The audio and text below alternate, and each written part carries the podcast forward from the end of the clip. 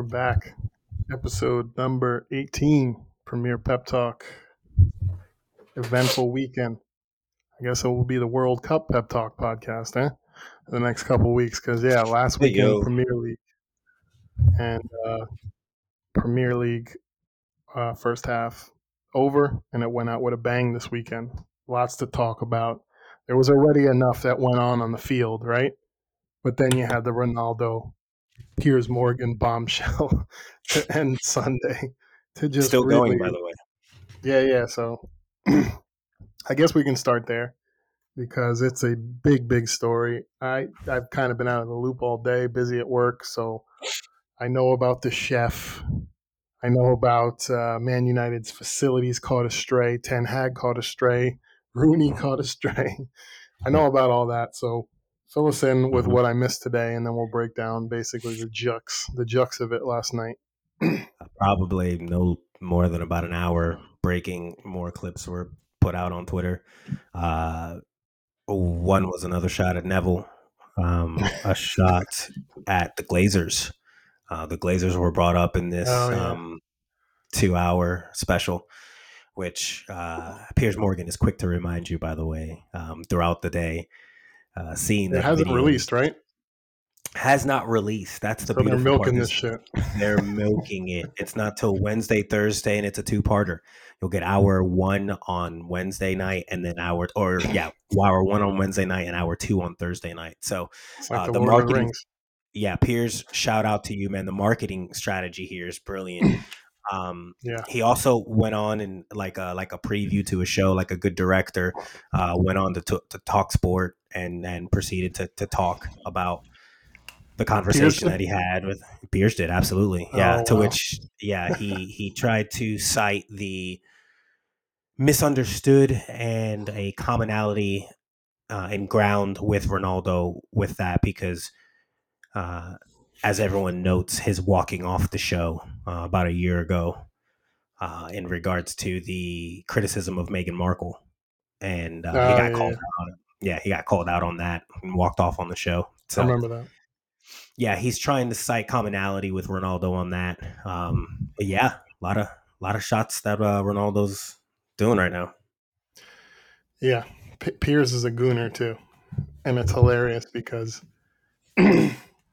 I can't stand him first of all, but all of a sudden he's Arteta's biggest fan. When for the last three years the guy has been Arteta out big time publicly on Twitter. Uh, Arteta shipped off Aubameyang. He backed Aubameyang the whole time, the whole time. Now he's on the Arteta train. So just shows you what a fucking fraud that guy is. So yeah, it's I- convenient. It's convenient that it's with Piers Morgan as well. Very convenient. He's he's always had a friendship with Ronaldo. Let's let's be Yes. clear on that. Um, oh, that's Piers, his boy. He's backed Yeah. him the whole time. Everybody Always. who everybody who says something wrong about Ronaldo is completely wrong. hmm Always, never. It could it could never be a Ronaldo fault. Piers has absolutely been on that train, and you know, again, kudos to him for being able to link himself and attach himself like any good person who's you know trying to build connections. And he reminds me of that slick kind of uh linguist who's or that person who's just always like in sales or marketing just some way around doing his thing matching up with people connecting with people and that's that's what he does. So he's slick ricking it and he knows what's up and you know good for him uh to get the attention i guess. Uh i think every fan club though to be fair to arsenal i think every club has that f- famous celebrity fan of that club that you don't necessarily yeah you don't necessarily you like them but you're or her and you don't necessarily want to attach the, to them though you're just kind of more like eh, you know thank you but from a distance Yeah. please you know so Yeah. Yeah. but um so yeah, I mean so let's let's break it down a little bit. We said, I think on uh, I don't know if it was the last podcast or the podcast, Ronaldo was just made captain a week ago. So that how's that make Ten Hag look? This dude is plotting to drop a bomb on your whole on your whole shit, on your whole organization, and you just made him captain. This was two weeks after he walked off on your whole fucking team. When you're trying to implement culture, and you made him captain. We we said it looked like a stupid fucking move to a week ago. Now it looks even ten times worse. mm. ten times worse. And Ronaldo just smiles. Yeah, I'll put the captain's armband on. I mean, what a little prick he is. But yeah, they have to. They have to say goodbye. This is it. And I think Ronaldo knows that he's gone because this is a story you put out. It was put out at the end of the Premier League weekend, six uh-huh. week World Cup break. Strategically, you come back from the World Cup, the January transfer window is a week away. So this was very strategic. I think this is the last you're going to be seeing of Ronaldo in a Man U uniform. What do you think? Yeah, I, I hard to disagree. Um, I probably want to make a few statements later on as we tie up the Ronaldo conversation, just to kind of get out there in regards to predictions and stuff we're going to see in the upcoming days as stuff more leaks. Because I want to make sure we're not crazy for saying shit as as O'Leary and maybe other United fans maybe start to kind of come out and say rash things as as oh that's recency bias or that's kind of knee jerk reactions to what he's doing. Um, I've heard a lot last night. I heard over a, a, an hour of a very, very top FIFA 23 streamer um, that had at least about at his max last night about 3,500 people watching from when I was watching it, mm-hmm. and he was orchestrating, giving this a narrative that what he's saying is valid. And if you don't know what he's saying, he's basically saying that the club is not well ran Things have not been upgraded. Um, there's not a care for winning. Um, this is, I don't think the club was fair to me. They weren't fair to me about my daughter in the preseason. That's why I couldn't be there. Mm. Which, by the way, I want to be clear: if his daughter was sick, that's a valid reason. I don't think it's well, fair. He also lost People, a child too. Exactly. Yeah, he also had a loss of a child. Yeah, thank you for noting that. Obviously, he's grieving. Ronaldo is a very a family a family a family man. So I don't think anyone here or any person of right mind would ever shout negativity towards him about those things. Um, what I would like to get to is more about the player and the actions around the club and those types of words mm-hmm. and when you do it and those types of things. But this streamer, and to cut it up short, basically really wanted to push that the message was more important, more about more important than the messenger and the act. To which I say that's just so beyond stupid because he's not the president of the club. He's not the mm-hmm. owner of the club. He's not the manager of the club. He is a player of the club. And when you current player too, like you're still on the team, my friend. Exactly. it's also important to note that this streamer is Portuguese. This streamer loves Benfica. Uh, stream, uh, uh, AA9skillz is his name. Okay. And he's a Benfica fan. He is not a Madrid, uh, Madrid fan. He's not a United fan. He does like Ronaldo. And in fairness, in years past, he's also called for Ronaldo to not be on the World Cup roster or international rosters because of lack of play and inability. So he has been fair in his criticisms of Ronaldo in the past. But I'm just so disappointed that someone with that platform will take the notion that what he's saying right now is more the timeliness is so important. I'll let you speak on on the rest of it, but I want to just note this one important fact: that anyone who's speaking about the wages and making that an issue, the his actions allow for a termination of the contract, which means that the wages are no longer valid. Which means any club who signs him in January don't have to pay the, the negotiated wages. Ronaldo couldn't get signed in the, in the preseason in the, uh, the the summer window. At the end, at the very end, not throughout the whole time, but at the end, when the club finally said, oh, "Go if you can," no one took him because no one wanted those wages. There was some time where Ronaldo could have get picked up. He wasn't. He's not being held here. So the wages end should a contract be cut. That wages situation is over. He will have full ability to negotiate with any club. And I'm predicting that club is Roma, just for the record. Hmm. Interesting. Yeah, it could be. I think I think the only thing, and I don't agree with the timing of it. I think the most valid thing he says here, and this is something I've heard from United fans, is that the facilities for a big club like United are super outdated. I don't know about mm-hmm. the chef. I don't know anybody eating the food over there, but I have heard that Old Trafford, like the facilities compared to other big clubs, and judging by revenue, Manchester United is one of the biggest. but I have heard that that the facilities are whack. So you look you look at a guy like Ronaldo. He comes from Real Madrid. He was at Juventus, and then he goes back to Man United and he sees that it kind of looks the same as when he was here in 2008. I'm sure that was pretty jarring. So you know, Shot. Some of the stuff he said has some valid, validity to it, but the timing is just terrible. It's two weeks after you walked out on your team, and you clearly don't want to be there. Like, stop saying that you love the club. I said this last time. Like, you don't love Manchester United. You wouldn't be doing things the way you're doing them if you truly love this club. You Mm-hmm. know, there's lots of examples of guys who love the club they play for, and they don't do shit like this. This is just it's it's fucking egotistical nonsense from him. And yeah, just at this point, like I said, that Tottenham thing should have been the last where he walked out on on on Tottenham when they were winning yesterday. They win again. Garnacho, young player, looks good, looks deadly. I'm starting to worry about him. He's Yeah. looking good. As, a, as an opposing fan who hates United, I don't, I don't I don't like that. I don't like how good that kid looks. but Agreed. he gets a late winner in a game they should have lost. De Gea was awesome, keeps it at one-one. Late winner by a young kid, and it's Mhm. trumped now by Ronaldo's egotistical bullshit. Because that's what it is.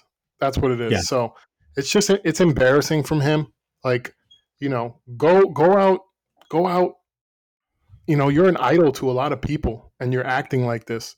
Kids look up to you, and you're acting like this. And it's it's all self-indulged like and stop saying like you know so like i said some of this stuff has some validity going after the coach but like saying also saying you love man united you don't. You don't No. do this if you love the club truly. This is just fucked up. This is a terrible way to go out. And you know they have to cut ties. They have to cut ties because this is uh just childish fucking behavior from ronaldo So, so I'd like to get your thoughts on some of the kind of just immediate thoughts on this. Um, in your opinion, true or false? He, he, a wild statement. He can never walk into that building again. I, I would not. Yeah, I would. I would pack his shit and say, "Hey, this is your last visit. You Okay. come get your stuff." I, mean, he might be in Portugal already. World Cup starts this week, but I would Okay. pack his shit for him. He immediately, immediately, as a as a front office, are you discussing with lawyers how can we get out of this contract and or or at the very least penalize him for conduct detrimental to the club? Yeah, you always want to talk to lawyers, no matter what. So yeah, I, but I, I think United at this point is just going to say, "Just leave. We don't care. We don't care Okay. about anything. We'll we'll pay the rest of your wages." I don't think he's on a long contract.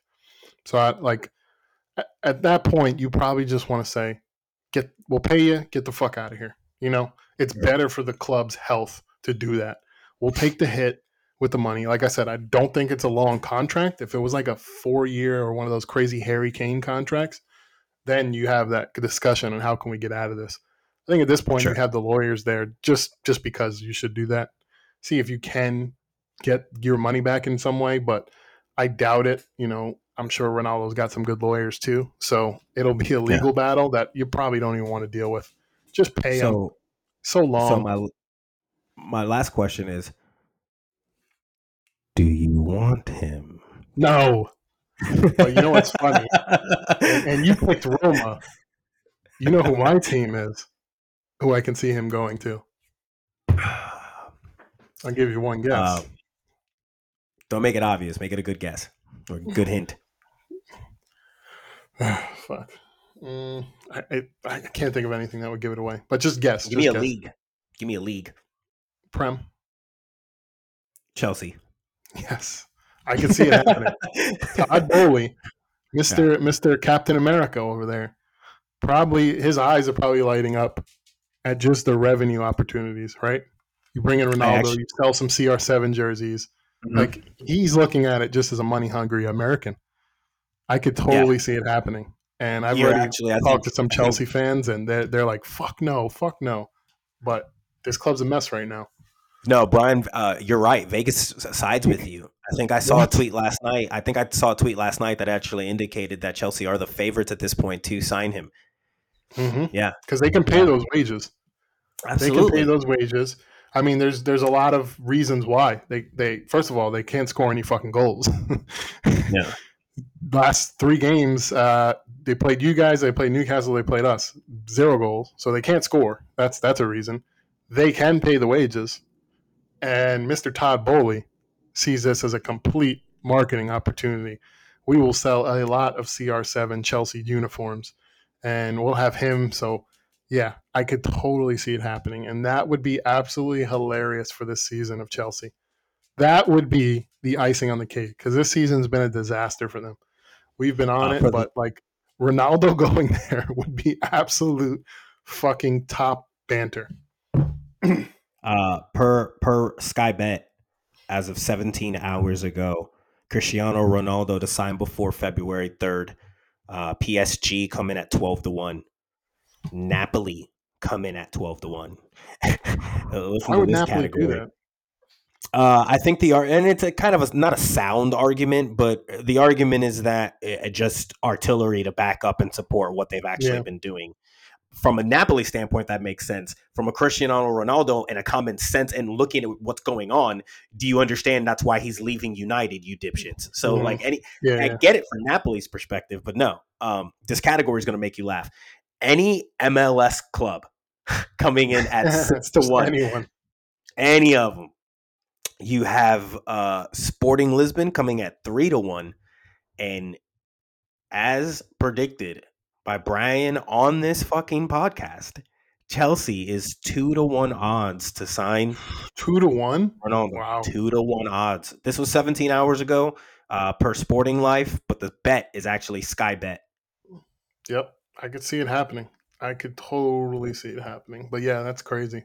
That's fucking. Did you see that club that um they tried to get Haaland on like an eight week loan or a six week loan.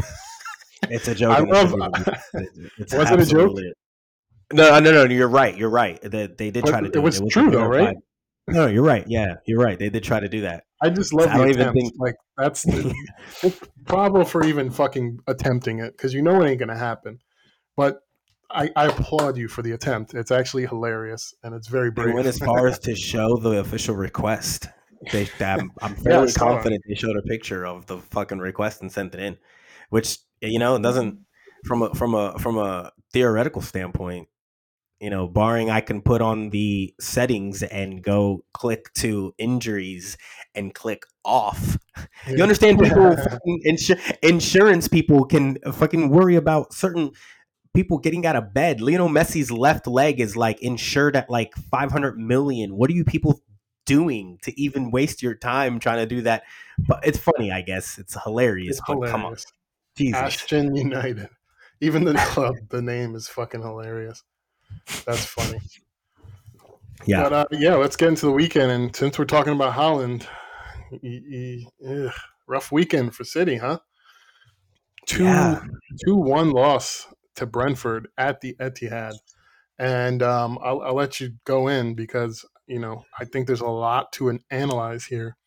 Um, but yeah, I was shocked because Brentford, I, I, think that was their first road win all year, and they get it against yeah. City. Uh, you had mentioned Pep wanted a performance in these last two Premier League games. He wanted two wins. Mm-hmm. He wanted six points. Called out the team. So you know when Pep calls out the team, Pep usually gets what he wants, right? I want six points. He usually gets the six points. So I mean, for me, it was shocking. I I was kind of in the mood where like I don't even know if I'm going to get up for this game because I predicted four one. I think you predicted three one or something along those lines. Mm-hmm. So I mm-hmm. was like, it's a 7:30 game. I want kind of want to sleep in a little bit. So I, I woke up at like eight and I checked the score and it says one nothing Brentford. I'm like, okay, I guess I got to wake up now. I, yeah. I, was like, if it's 2 0 Man City, I go back to bed. It's an easy decision. But I saw 1 0 Brentford, and I'm like, wow, okay, all right, I'm getting up. So I wake up, watch it. Foden scores at halftime. I'm like, all right, they're going to slap him in the second half. It's going to be what I expected. Probably three more goals, Haaland to get a brace, and that's it.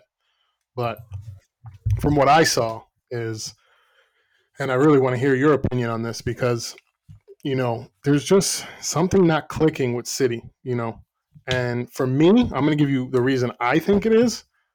Um, I know you're not a fan of this guy, Raheem Sterling. I know you like Gabby Jesus, but I feel like you guys are really, really missing those pacey wingers. I just feel like th- those those wingers are not getting behind the defenders, and the ball's just not moving the way it used to at City. You know, and also Haaland is just sitting in the box now. When you know, like take for example Arsenal this weekend. Mhm. Our first goal, Jesus comes out to the left. Martinelli brings the ball to the middle. Like there's rotation of those pieces. And that's what City used to do. That's why you guys, you know, De Bruyne at false nine, whoever at false nine. But the ball's going to move around and we're going to crash the box with wingers, uh, center midfielders, everything like that. We're just all going to crash the box. But now Haaland is just sitting in the box, basically, right? He's getting 20 touches a game, whereas, you know, guys like Sterling, Jesus were getting 40 to 50 touches a game on average.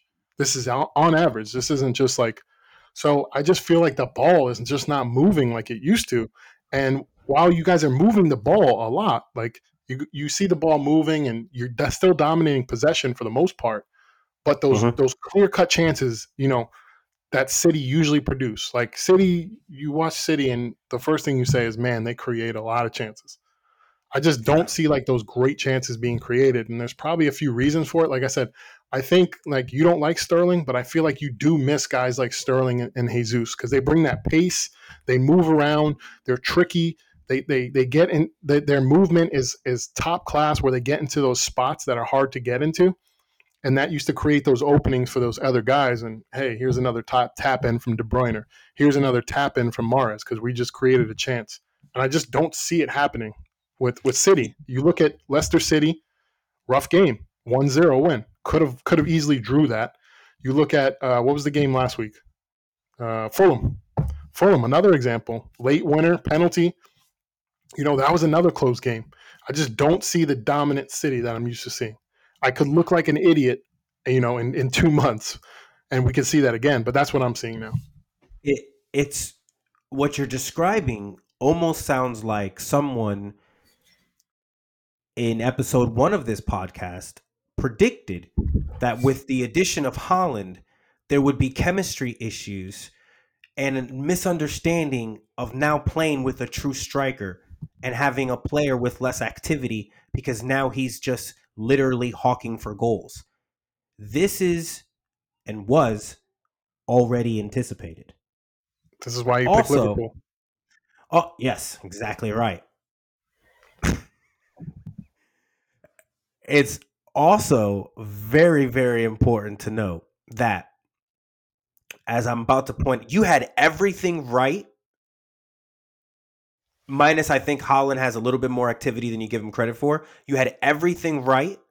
Oh, his movement's great. I'm not saying anything about his movement, but I feel Yeah, like He's just in the box. him in the box, not moving like Jesus moves as a striker, or Yes, not moving like KDB moves as a false nine. And Plus, agreed. not having Jesus and Sterling on the wings who also Mhm. do that. That's what I'm saying. Because his Agreed. Haaland's Then a- movement's incredible. Com- completely understood. Now I com- 100% you're right. But now when we go to play game by game comparisons, I would say that is where the results and the end fixtures, the the end product, what what's done is done. That is the Premier League. That is why we just what could have been, what what did I that I'm not going to play that game because that is exactly the reason why Arsenal are the best team in the Premier League right now. I will also say I'm about to I'm about to shit on my team, but I also really want to know right now. We won the league last year, and at this point, last year, we had the same amount of points. Mhm. Steady is the ship that goes. We're Gucci. Long term, I know. I know City are going to be there at the end. I know that. I Mhm. know I don't I don't know anything. If I know nothing else, like I told you in text messages, if I know nothing else, I know my team. I know we will be there at the end competing. I know that. Mhm. Now, I am severely worried about how this break is stinging certain players. Or maybe it's not stinging certain players. I'm a little bothered with what I think is the greatest midfielder I've ever seen in Kevin De Bruyne. when you're a leader of this team and you come out with that performance and you look tired, I now have long term concerns. Now, I, it, I'm not saying anything crazy about getting rid of him. I'm not saying anything crazy about, Mm-hmm. you know, what what is he going to be right at the end of the? I, we know he's a little bit injury prone. We know he's older and he's got a slower Yeah. step, How but the is he, by lack of act. I think 33, 32, He's, 34. he, oh, he's that up there? Oh shit! I think he's up there. I think he's up I there. he was like What- thirty for some reason. Ah, I think he's on the wrong side of 31. I think he's 32 at least. Um, I may be wrong. I would be very happy if I'm wrong. Um, but Thirty-one. Um, June birthday, so he'll be thirty-two Cool. in the summer. Kevin, awesome. Makes makes me even Yeah. feel better. So right on pace. What what I would say is this. I need to really be thinking about the replacement to our greatest player. And the reason I say that is because I am not united. We don't we we know what Bill Belichick does and we believe it at our club. We get rid of you a, a year early before we are uh, 2 years too late. And he deserves to be one of the highest paid players in the in the world. He will continue to get those wages from us. He is continuing my captain. Anyone from the outside looking at our club, I stand by Kevin De Bruyne. But if I'm talking within those doors, just as a team and just analyzing for future and what we have to be planning for, I'm looking at Gundogan. I'm looking at Kevin. I have two major replacements that need to be coming. I'm looking at you, Jude. I'll talk about that later. But we looked bad, Brian, and I think it's important I shit on the club. We looked bad. You probably already can note since you got up. I watched it from the beginning to end. We deserved to get a draw. At the very most, Laporte or yeah, Laporte got absolutely destroyed in the box on a corner. Uh, Yeah. Ivan two time Tonys did us bad. Um, the goal was deserved at the end. Anyone who talks about you know uh, uh, beautiful counter. indiv- beautiful counter. Uh, uh, also important to note, Pep rates the manager. Um, Pep also said after the game, Good the better team won. Um, we we we didn't build anything in the final third. Phil Foden had a moment of brilliance, which that's what Phil does this year. He's been absolutely outstanding, just just incredible. So I uh, I'm I'm bothered by the second half performance. Um, I'm really triggered by some of the certain players that I was really bothered by trying to do the team of the season so far with them, and we'll talk about that later. But yeah, Yeah. it's it's okay. It's all right. We have one of these games. We are known to have one of these games. I was looking back. West, uh, it was West Brom like a couple years ago when they were in the Prem. We had this with Wolves two years ago. It, it happens. It's it's okay in the bigger scheme. It's just not good that we're not having this chemistry. What we thought was figured out. Some other games were just because we were better. This game, and I said it to you in a text message. uh, This hurts the most, and I'll let you talk after this for the first time as a City fan under Pep Guardiola, I felt like our team went out there just because of name and because of the names on their back. They thought they were going to get a win. Minus Bernardo? Silva for the for the first, time, you felt like that. the Wow. first time ever I felt like this club. They just went on, put jerseys, and they said we're going to walk out, get three points, and we're not even going to break a sweat. They're not even going to bother with it. And Brentford just took it, the activity, the the, and you talked about it. Where you, you okay? So the Raheem Sterling thing. That I gotta fin- I gotta note this, dude. This it's not that we don't. It's not yes and no. Yes, we missed the paciness, but what you said, you missed one word throughout that whole thing activity. We miss the activity. Leroy Sané had fast pace and all that, but it's the movement, it's the touches, it's the coming in real quick and coming in playing a one-two, then going, not making the Mhm. defense be like, holy shit, Mhm. where did that guy just come from? We don't get that. This is where a guy like before I've been defending him and he's been good, but look what he did two games ago against Chelsea in the Carabao Cup. And I'm looking at you, Jackie Cavs. You have moments of brilliance with activity. You're going after it. And Pep noted the mind, the mindset after the game. Pep said in the in the Premier League when he plays with other big players like Kevin and and Haaland and and Phil, maybe he plays with them and he feels like he's got to play with them and play up to them. In in this Carabao Cup, he felt like he can play and prove that he's worth that money. He was going at them trying to finish, creating so much. That's the reason why he's third on our match ranked ratings. And I checked before again, he's actually dropped down the fourth because he missed a couple games. So he's top 4 in match ratings for our club. I mean, the guy's generating, but right now, right now the World Cup comes at a horrible time because right now Pep would be on their ass. I've been nice. I had a I, I called one game on me. I've been I called one game on me. I fucked up the pool game. If I'm Pep Guardiola, I'm admitting it. I, which he did. We noted it. I. I fucked up the pool game. But everything moving forward, I've allowed you guys. I've given grievances. You can talk, you can dance, you can play, you can do all this stuff. You can show up. We didn't show up. Now, now we're tightening up a bit. Now we're gonna show the new guys. Now you're gonna know why we're fucking prem champions because I'm about to hound you with film on how you look like ass and tell you why you're about to correct it. so that that's the World Cup couldn't come at a horrible time, and I can actually make an argument to you, Arsenal fan. The World Cup's coming at a horrible time for you because you want the world. You, you want to keep playing. You are the opposite of me. I can argue Arsenal right now. Anyone come to London come to London and don't get and can tell me you're not getting three put on your head. Tell me Arsenal shouldn't feel that way right now, man. You guys are looking tremendous. Yeah, the the the ball is great, and we'll talk about that game next. But yeah, I, I watched this, and I just you know, and, and City usually turn it on in the second half, right? So, like I said, I could look stupid, but for me, they just look different. I think, mm-hmm. and now that I have Jesus on my team, you know, it's that thing where you watch a player on another team, and then he comes to your team, and then you realize things that you never realized that they do. Like Jesus, mm-hmm. just he does so much, and activity is the perfect word because there's times like I'm trying to find him on the pitch because he's so fucking active. I'm like, where is he right now?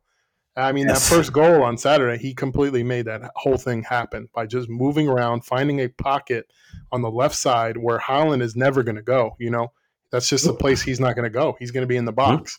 Mm-hmm. And I just think the combo of him being a, a, a, a, box strictly sit in the middle forward, you know, when you put the tactics on on FIFA and you put striker, mm-hmm. stay central. That's what Haaland central. does. He stays central. Yeah. That he he put the tactics on there, and then you know as much as you hate Sterling, and you have to admit he's very active like Jesus too.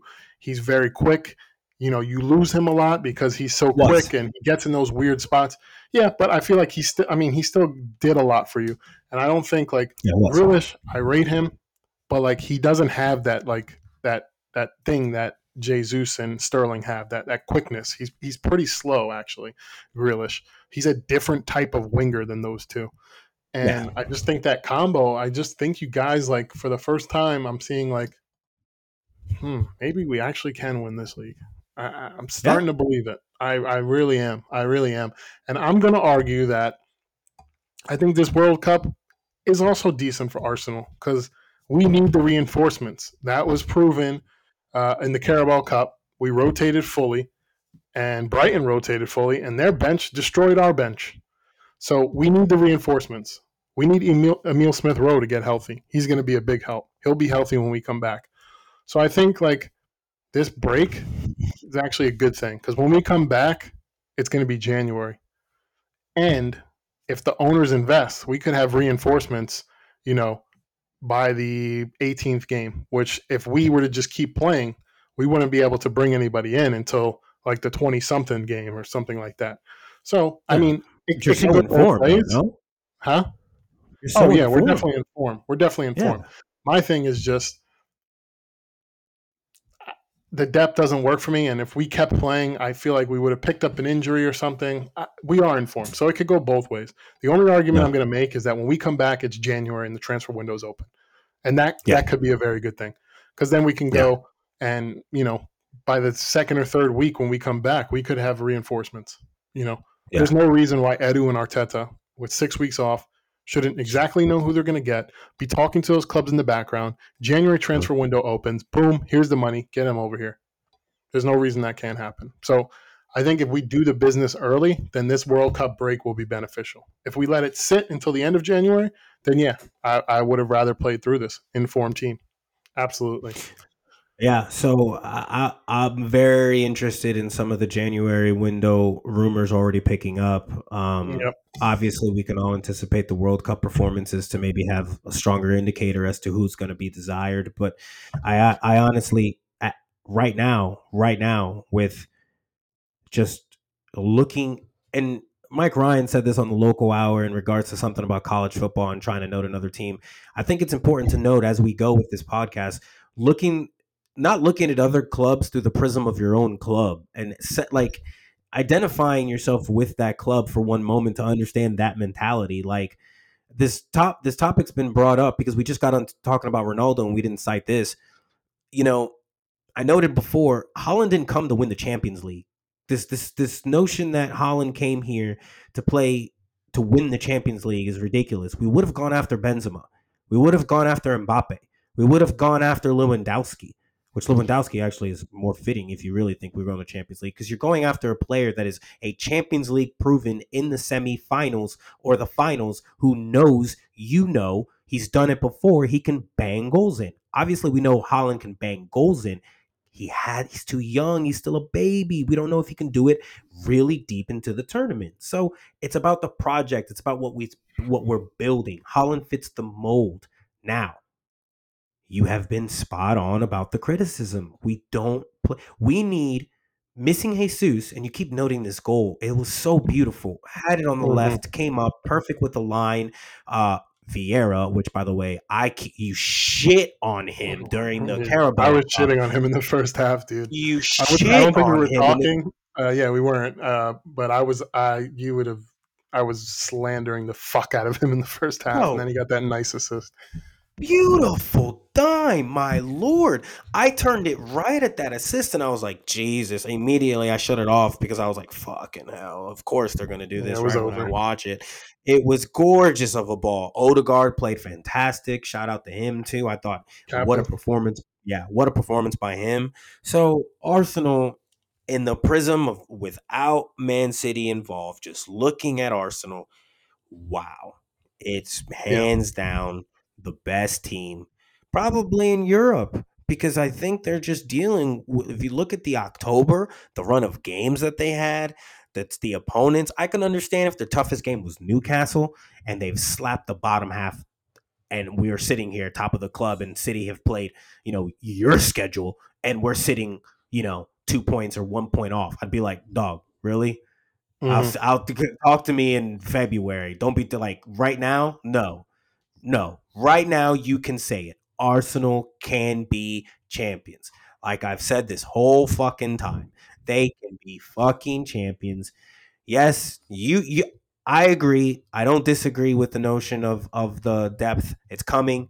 I think Edu, uh, all of them know it. Miguel, uh, the, the roster, everyone's for it. I think, and who can be against it because of how they're going? I even think you want to shout out your club for the beautiful thing they did over the weekend. And so yeah, that, that's yeah, that's incredible. So it's just right now is the time to strike. Arsenal are they know what they're doing. They're all in unison. It's beautiful to see because that makes the game the game better. And now go spend some money and prove that you can do it. And the bench is there, man. I know you're worried about the bench, but they're building every day under that tutelage. They're building. You got you got to give them credit because it hasn't bothered you yet. This notion that you need a bench, yeah, I don't disagree theoretically, but if no one gets hurt, what the hell are we doing here? I mean, this this who's going to stop them? The only thing I have to save face is I have to, you still have to see us twice. So mm-hmm. if anything, that, that decides the prem. If everything keeps going as is, that decides the prem. If you think about it, that's crazy. That's, that's, crazy I'm to say. Starting to think those two games are going to be the decider. I really am. It has to because I don't think we're dropping points to Chelsea. The Carabao Cup can only be that that if if nothing else, it gave me the indicator. Even with our with some of our backups, I feel so confident seeing them immediately after the international break, like one hundred percent, short of any crazy injuries with the World Cup. Knock on wood. Yeah. So yeah, before before I talk about the Arsenal game, Ivan Toney though, man, that guy's good, man. That's a mm-hmm. guy mm-hmm. where like if Arsenal's really, really serious, you go to Brentford, you slap money on the table, we'll double your wages, come over here, help us win this title. God, you put. Ivan Toney because he his hold up play is dope. Great hold up play, awesome finisher. He's got the he's got the right attitude. I think he'd fit in so well. So, but yeah, what a player! I love that celebration he did. Covers the Yeah. ears. Southgate, where you at, motherfucker? Mhm. you didn't pick me for England, you bitch. Um, I love that celebration. That was a dope picture from the weekend. Um, It was. yeah, yeah, Brentford. Uh, yeah, Brentford and, and their coach too. Uh, what's his name again? He's a really good manager because they were tactically set up really, really well against you Mhm. guys, and they executed things perfectly. So shout Mhm. out to them. That was a good game. Started off the weekend well. Man City loses. Arsenal has to win. They get it done 2-0 uh, against Wolves, who are now at the bottom of the league. Uh, but they made it tough for us, and I knew they would. First of all, Molineux is a tough place to go. and uh, I knew they were going to set up in this fucking ridiculous low block that you know we had really tough time breaking down in the first half, really really tough. But you know, Captain Odegaard, and I I absolutely love this thing that he said at the end, and to me this this is one of the reasons as well. It's the belief that the players have. Uh, Mhm. He was asked after the game about you know the result, and he said, you know, Wolves made it really tough for us, but we knew if we just kept playing our game, the goal would come, and that's what I've seen all year from them consistently. They don't panic anymore. I remember last year when when we bottled the top four because it was a bottling. We have to be honest. When we went to Newcastle last year, I saw an immaturity and a a complete panic in that team. Within 10 minutes, when they realized Newcastle was up for the game, the crowd was up for Mhm. the game. Bruno Guimarães was going to fucking dominate the midfield with Joelinton, and I saw a panic in them. An Yeah, I absolute remember this game. They panicked, and I was like, "We are not winning this." It was 0-0 at halftime. I said, "No, I see it. I just see it. They are they're not ready to win this. They're not ready for top four. They're not ready for Champions League. I see it. Yeah. I see it in them. I see it in their play. They're timid. They're scared. They don't know what to do. I don't see that anymore. I don't. Yeah. In this game, you know you have to win this. City's not going to drop a lot of points. It's a, it's a must win. They know that. Mhm. Arteta knows that. Wolves came out, made it difficult. They couldn't really do anything in the first half. But Odegaard said, "We're just going to keep playing our game, and we know we're going to break them down eventually, because we are good. Period.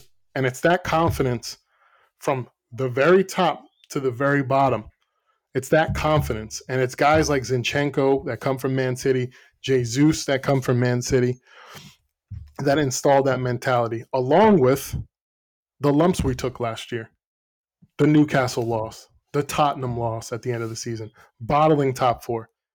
Mm. You know, you used to play. We used to play. There's still losses I remember to Strasbourg. but the, you know, those losses against Strasbourg, that bitch ass team that always fucking I- you, you remember those losses and you have to take those on the chin.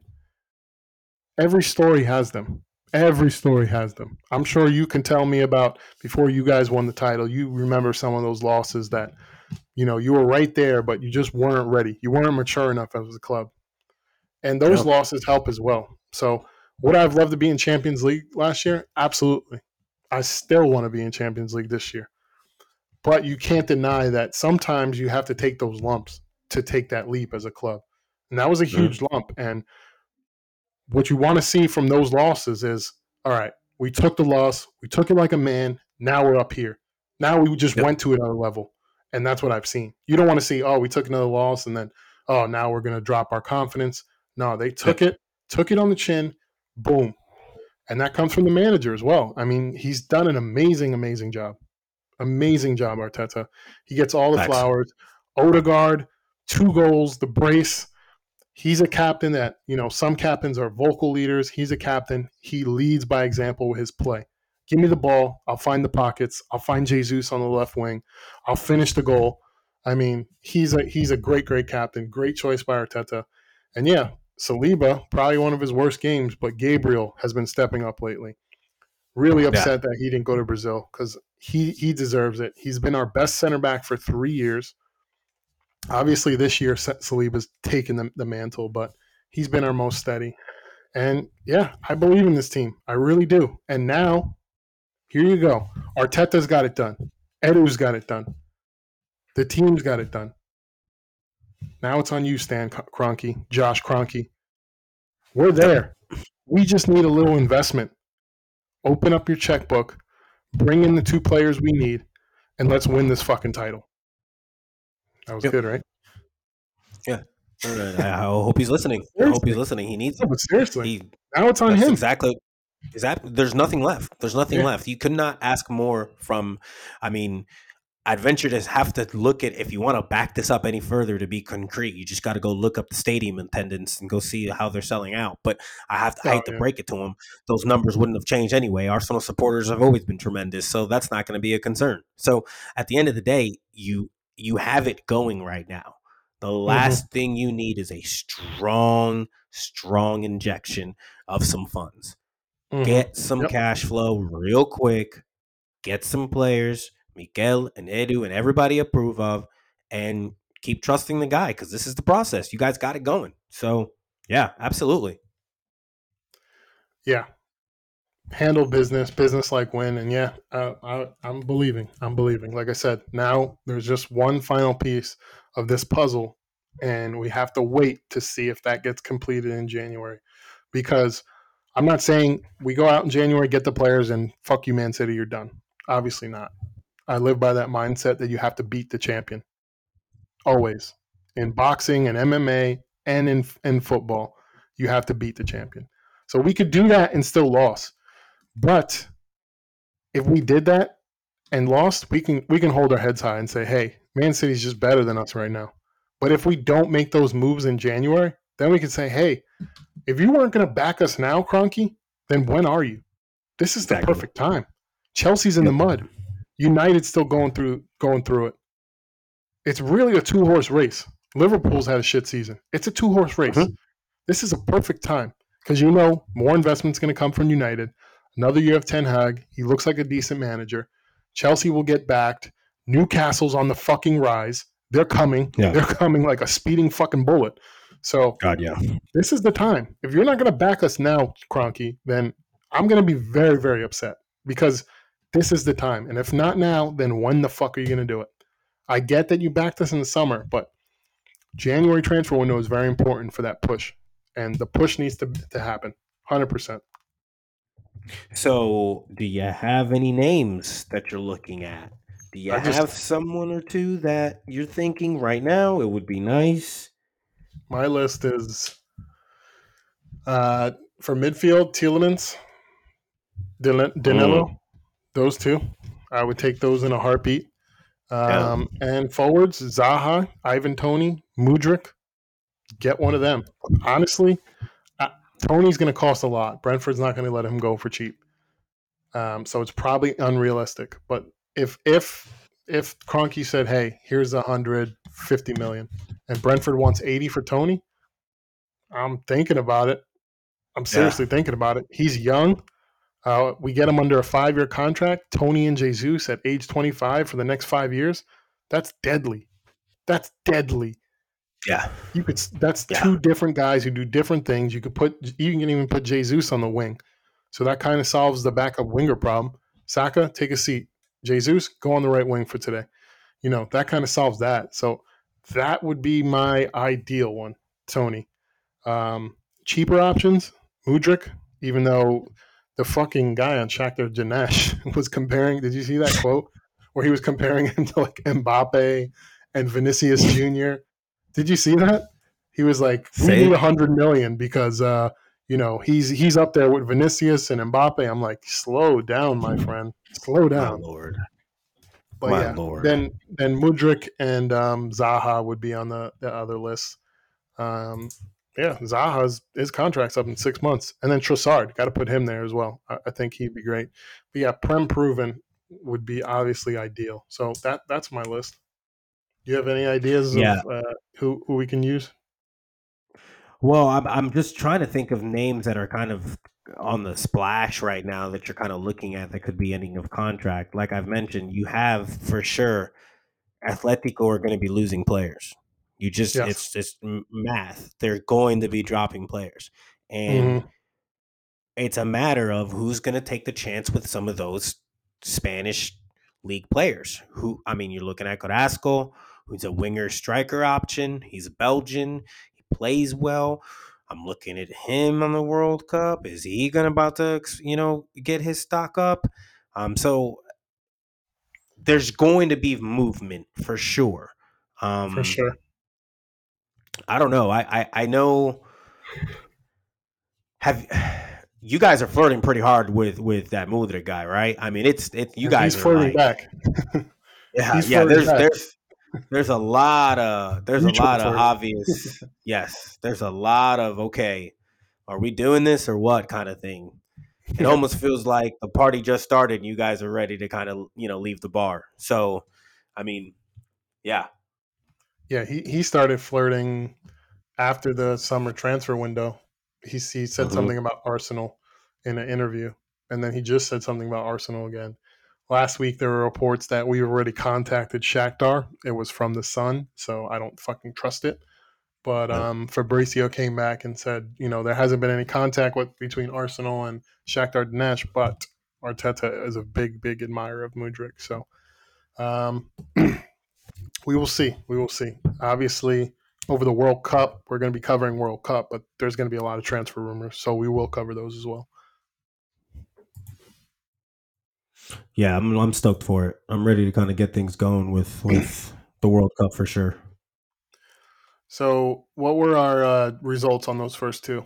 Uh, Man City So game and, and Arsenal. City, City Brentford. I had a three-one win to City, um, and you had a. You also had a three-one win to Brent to City. Um, both got zero points for that. Um, we had Wolves Arsenal. I had two nothing. No, I'm sorry. I had You had three, I think, right? yeah. I'm looking for the exact yeah three 0 Arsenal, and you had I hit it on the head. two. Yeah, you did two nothing. Boom. Arsenal. Big three. A big three points. Yeah, much needed. Yeah, I did. Because was it last week where you hit nine? You got a nine Yeah. nine points on three result on three games. You got I'm gonna three, do the three up the add-ons. Right. I'm gonna do the add-ons here in a little bit. Yeah, but that's that's a big that's a big pickup for you. It almost think I almost feel hitting- like we need to give we need to give more points when we get our own club. Yeah. Well, yeah, we should consider that. Um, I hit um, I hit um, Villa Brighton on the head too. I'm looking at the Villa? scores now. Two one Villa. Surprising, but I, for some reason I was feeling a loss from Brighton. I was just like, man, it's gonna happen. But uh, That was a very Yeah. frustrating loss if you saw that game. oh yeah, very very. They had a lot of uh, lot of good opportunities. Brighton. Did you see that one? I don't I don't remember who the player was, but the, it was a perfect cross. He was all alone, unmarked. The the striker, or whoever I don't remember who it was, but he freaking I don't know who it was either. Yeah, that was embarrassing. He was literally all Oh, God. alone, unmarked, and he freaking he didn't even whip it like towards the goal. He just like let it hit him in the head. Yeah, he just like tried to like like bring it in, like embrace it, like it wasn't just gonna like bounce. yeah, that was fucking weird. Um, but yeah, let's talk about these other games. Uh, there was some other good games this weekend. Um, we'll talk about the. I didn't watch Bournemouth Everton, but man, Frank Lampard once again on the hot seat. Horrible, horrible result. 3-0 to Bournemouth. And uh, shout out to Bournemouth. They keep picking up results, but yeah, Everton, man, that's a team that you know, I think we both pick Leicester to possibly be relegated, but I think Everton is going to be in that relegation zone because it's not looking Yeah. good. Really, besides Anthony Gordon, like nobody's playing well on this team. Um, Iwobi's been decent at midfielder, but he's not a midfielder. So, uh, yeah. What is yeah. he? Because he hits a couple bangers, but I, I don't know what the hell he is to be honest. Yeah. Confusing, confusing player. A lot of talent there. I always liked him, but his finishing was dreadful. Dreadful finishing. Yeah. Um, and yeah, now he's at Everton and not looking good. No, it's not. And to be frank, they both both of these teams don't even deserve any of it. Bournemouth think they got to win. Frank, I like what you did there. Yeah, you like that? We we don't we don't need to we don't need to really be talking about it. He doesn't deserve it. Um, He's not a good manager, Frank. Yeah, it's just it's too many ups and downs. We're gonna do this yep. thing. I hope that we don't do with some of these older managers that we're leaving, where it's just like, you know, like Big Sam, like where these managers they come in and like you look at their like long term career record and the guy's like got a 500 record, but you're just like, oh, he knows the sport, he can come in, he can fix it, and it's just like, what are we doing with them? Because I'm not yeah. moved at all, and no. to give him this time, the, the the there's no beauty, there's no build up. Gordon is just too young and too big headed right now. I don't see enough in this Everton Everton team, honestly. Um, and Bournemouth, I expected you had other chances to really earn my wow. When I'm going through some of these stats, none of these players move me for either of these rosters. No, you can gut and dissect them all. And I was thinking, um, I forget the guy on Bournemouth, and I had to look it up, but then I was like, God no. I look deeper into the guy's stats, and the guy's like maybe played only like two good games all year. So I'm really done with both of them, honestly. The only player I kind of like on um, Everton is that Onana guy that they picked up in the summer. He looks like he'll mm. be good. He it's not like I like Gordon too, and I'm starting to think at this point, I think like his talent will truly be unlocked when he goes somewhere else. Because I do see some talent there, but I just feel yeah. like ev- everything at this club is just stagnant everything, including the players. And yeah, it's just uh, a little disappointing because they're you know two years ago they're they're up there fighting for top six. Um, they were looking like you know they were on the come up, and now nosedive, big time fucking nosedive. But yeah, three nothing Bournemouth. Um, three one Liverpool. Um, They played at Anfield, got it done. You know they've been dropping points against these lower level teams. They handled business, handled business. Brace for Darwin Nunez. He's starting to score. And uh, Firmino gets another goal as well. Firmino slighted by the uh, Brazil World Cup call up, or not lack of it. No World Cup call yeah. up for Firmino. Gets a goal. He's having a nice season. And um, yeah,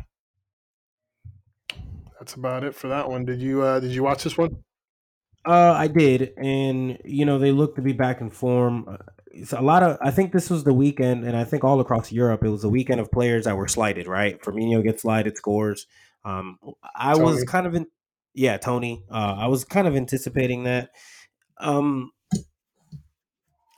I want to I want to save the majority of the conversation for Firmino and the the World Cup thing because I think it's first about mentality, like especially for like knowing what Brazil is and knowing what you're trying to do, or at least how you want to kind of attack that World Cup.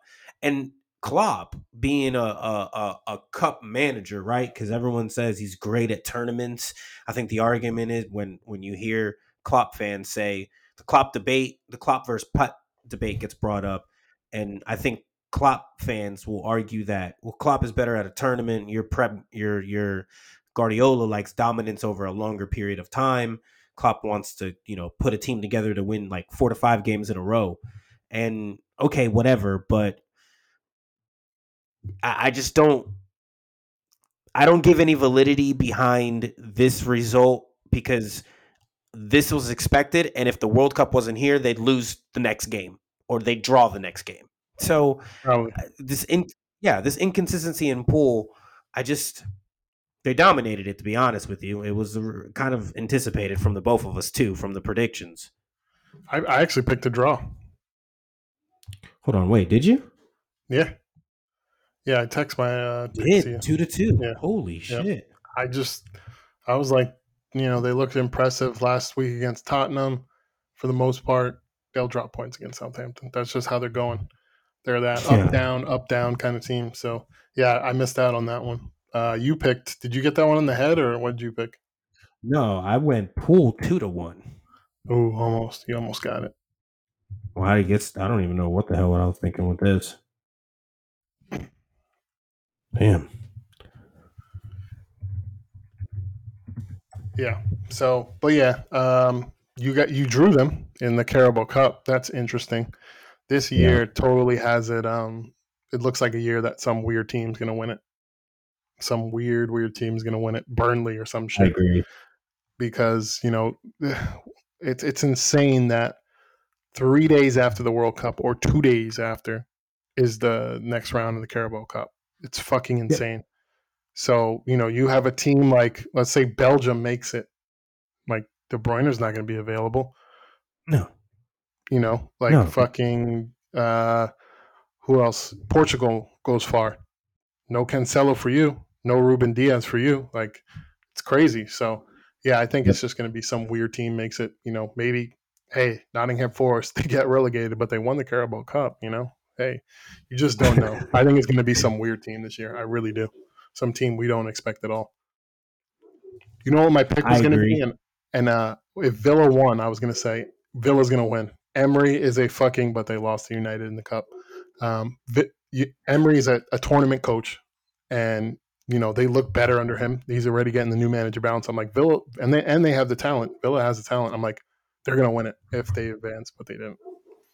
No, yeah, I I think the the the the big the bigger clubs, you know, this was a great one for United to win. This is a Mhm. great one for Chelsea to win because these clubs that don't have a chance for winning the actual prem, you want to capitalize and, and prioritize these.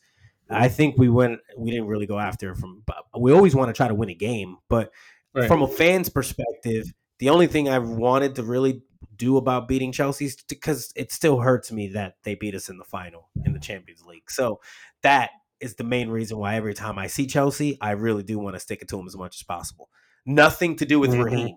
Nothing to do with Raheem. It's truly because of that Champions League stinger. So yeah, yeah, man, I don't know, but it's it's good that you're out of that fucking thing. So good that you're out of that thing. I'm glad. Absolutely.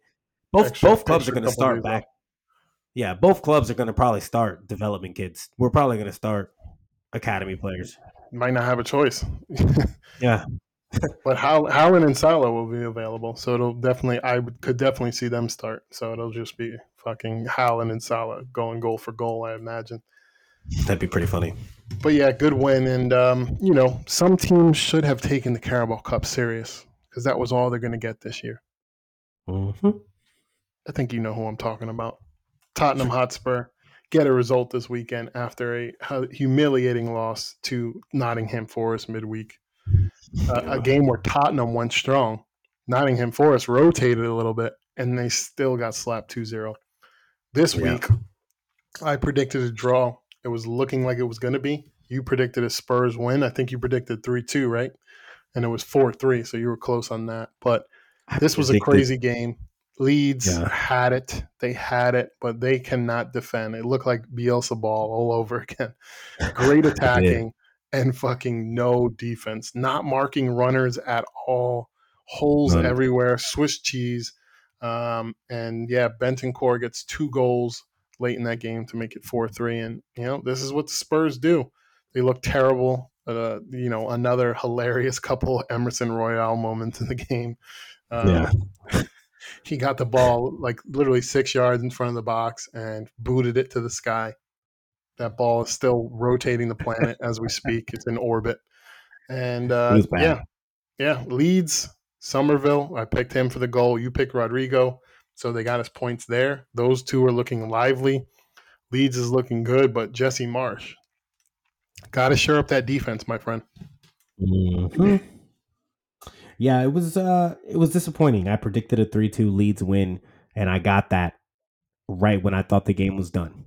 Yep. And thank you Spurs for coming in and doing doing your thing. I don't I don't know what to do with this Tottenham team. I don't think they deserve to be talked about because they don't even know what they're doing. This is fool's gold. I truly truly believe that there are sometimes in all sports i know this not from a player's perspective. No player can speak to this mindset. And you say this to a player and they're just going to be like i don't know what you're talking about. We work every we work hard every game to try to win the game and we win the game and that's what we do. And i get it because you, your whole focus is the game.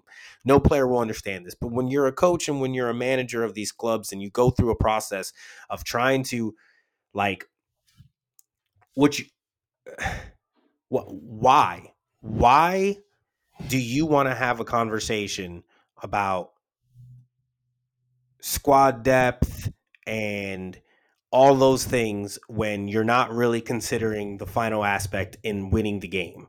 And if if you're going to have a conversation about what roster depth is and all those things and and who's going to be playing, who what players are going where, like there needs to be a final understanding of uh, uh, just commonality. Everyone understands like what the move is. Some of these mm-hmm. clubs don't have that security. Some of these clubs don't have that insurance where they can confidently say that about from their manager. So yeah, I just I don't know. Tottenham they don't they can't agree with what they're doing, you know? Yeah, and you know, they're coming back and it's admirable, but I've, I've seen them go down in these games against Chelsea, you know, the traditional Big Six teams, and they don't come back against them. So they're only doing these comebacks against the lower level teams, and they're only doing them at home pretty much. You know, I, I feel like if that game was at Leeds, that comeback's not happening. That game's done and dusted at 3 2. You know, they have the crowd behind them and they come back, but like I said, they're not doing this shit against the big teams. They're not. You know, Marseille's not a big team. Leeds ain't a big team. They're just not. So, you know, their defense is progressively getting worse. Eric Dier is just getting worse and worse every week. He's been exposed. Cristian Romero, where's he been? To me, it Argentina. Like, that's what I'm saying. He he left the team. So you have a guy there that ain't that committed because you guys are in a top four battle, and he wanted to go to Argentina to play for his team in the World Cup. See, that shit's not happening at Man City. That shit's not happening. But you know where it is happening? It's happening at Tottenham. It's happening at yeah. Man United as well because I saw Antony do the same shit. He sat out this weekend to play for Brazil. You know, yeah. these clubs are paying you big money. Antony, how much is that motherfucker making? About 300K a week last time I looked. And you're worried about going to Brazil for the World Cup? I get it, your nation, but your nation's teams don't pay you. This team fucking pays you. This is where you get your money. 250K a week, 300K a week, however right. much you're making. And this shit ain't flying in Arsenal and Man City hey, you're here, play the fucking game. Romero's going yeah. to fucking Argentina. Like it's it's hilarious to me. Yeah, I, I, I a lot of it didn't make sense to me. I think Tottenham maybe know more about it, or Tottenham fans can maybe correct us. I think he had an injury. He was coming back from an injury, and then he was ready for the game. He's healthy and fit for the game, but while getting ready for the injury, they anticipated him to not be fit for this game already so he went back to Argentina in hopes to kind of train and get ready to be good for the World Cup. And it just so happened that he was already good. So when yeah. you see some of these social media things and he's posting with the club or training or with the with the international club, you're just like, what what what the hell's going on? So I I don't know what what that deal is. You're right. That's not happening at some of these bigger clubs. The comeback win is spot on. That's a great point. They're not doing this against some of these bigger other uh, bigger clubs too. Tottenham, they're same like Pool the inconsistencies going back, I really don't think at the at the halfway mark they deserve for us to really be talking about them that much. We both teams I anticipate to be lively um, in this window. Yep. That's when maybe we can have a conversation again. Uh, because yep. right now there's neither of them in my heart of hearts tell me they're going to be competing kind of to win the title. No, they'll be competing for the spot there now, four spot, four spot. but yeah, I, they did it again. But you know, it's the same story with them. They go down early and they have to fight their way back. They have to fight and claw to get their way back. So, yeah, it was a good win for them in, in the long run because they're going to need to keep getting these wins because you know that third and fourth spot is going to be competitive. You know, Newcastle's continuing to win, and we can move on to them next. 1-0 win at St. James Park. You know, didn't even play their best, but they get out of there with three points. Uh, Joe Willock, former Gooner, with the nice, nice finish. Great goal yep. to get the win. And yeah, this was uh, Chelsea, man. They they looked terrible. Didn't even really look like they were going to score at any point. Had a couple good chances towards the end. Kai Havertz, you saw him at the end trying to fight everybody. Rattled, yes. completely yes. rattled. Chelsea is rattled. And Mhm. yeah, I mean, you got to stick with Potter at this point. point, and I think they came out and said they're not wavering on Potter at all. He's here. He's a five year contract, but you know, there's things I'm seeing that are are skeptical. He comes out in these press conferences trying to play the nice guy and all that, you know, giving teams all these credit, this credit. He doesn't sound like he's got that ruthlessness in him.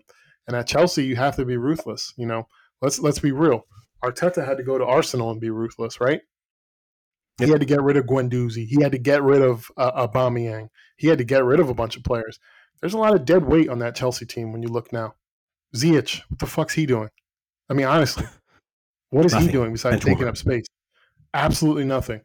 Um, Thiago Silva's getting old. Probably one of their better players, but he's getting up there in age. Got to make a decision on him soon. Uh, that that Loftus Cheek guy. You know, there's a lot, a lot of dead weight on there. And is Potter ruthless enough? You know, these quotes I'm hearing, it's making me think he's not because he's he's trying to play the nice guy.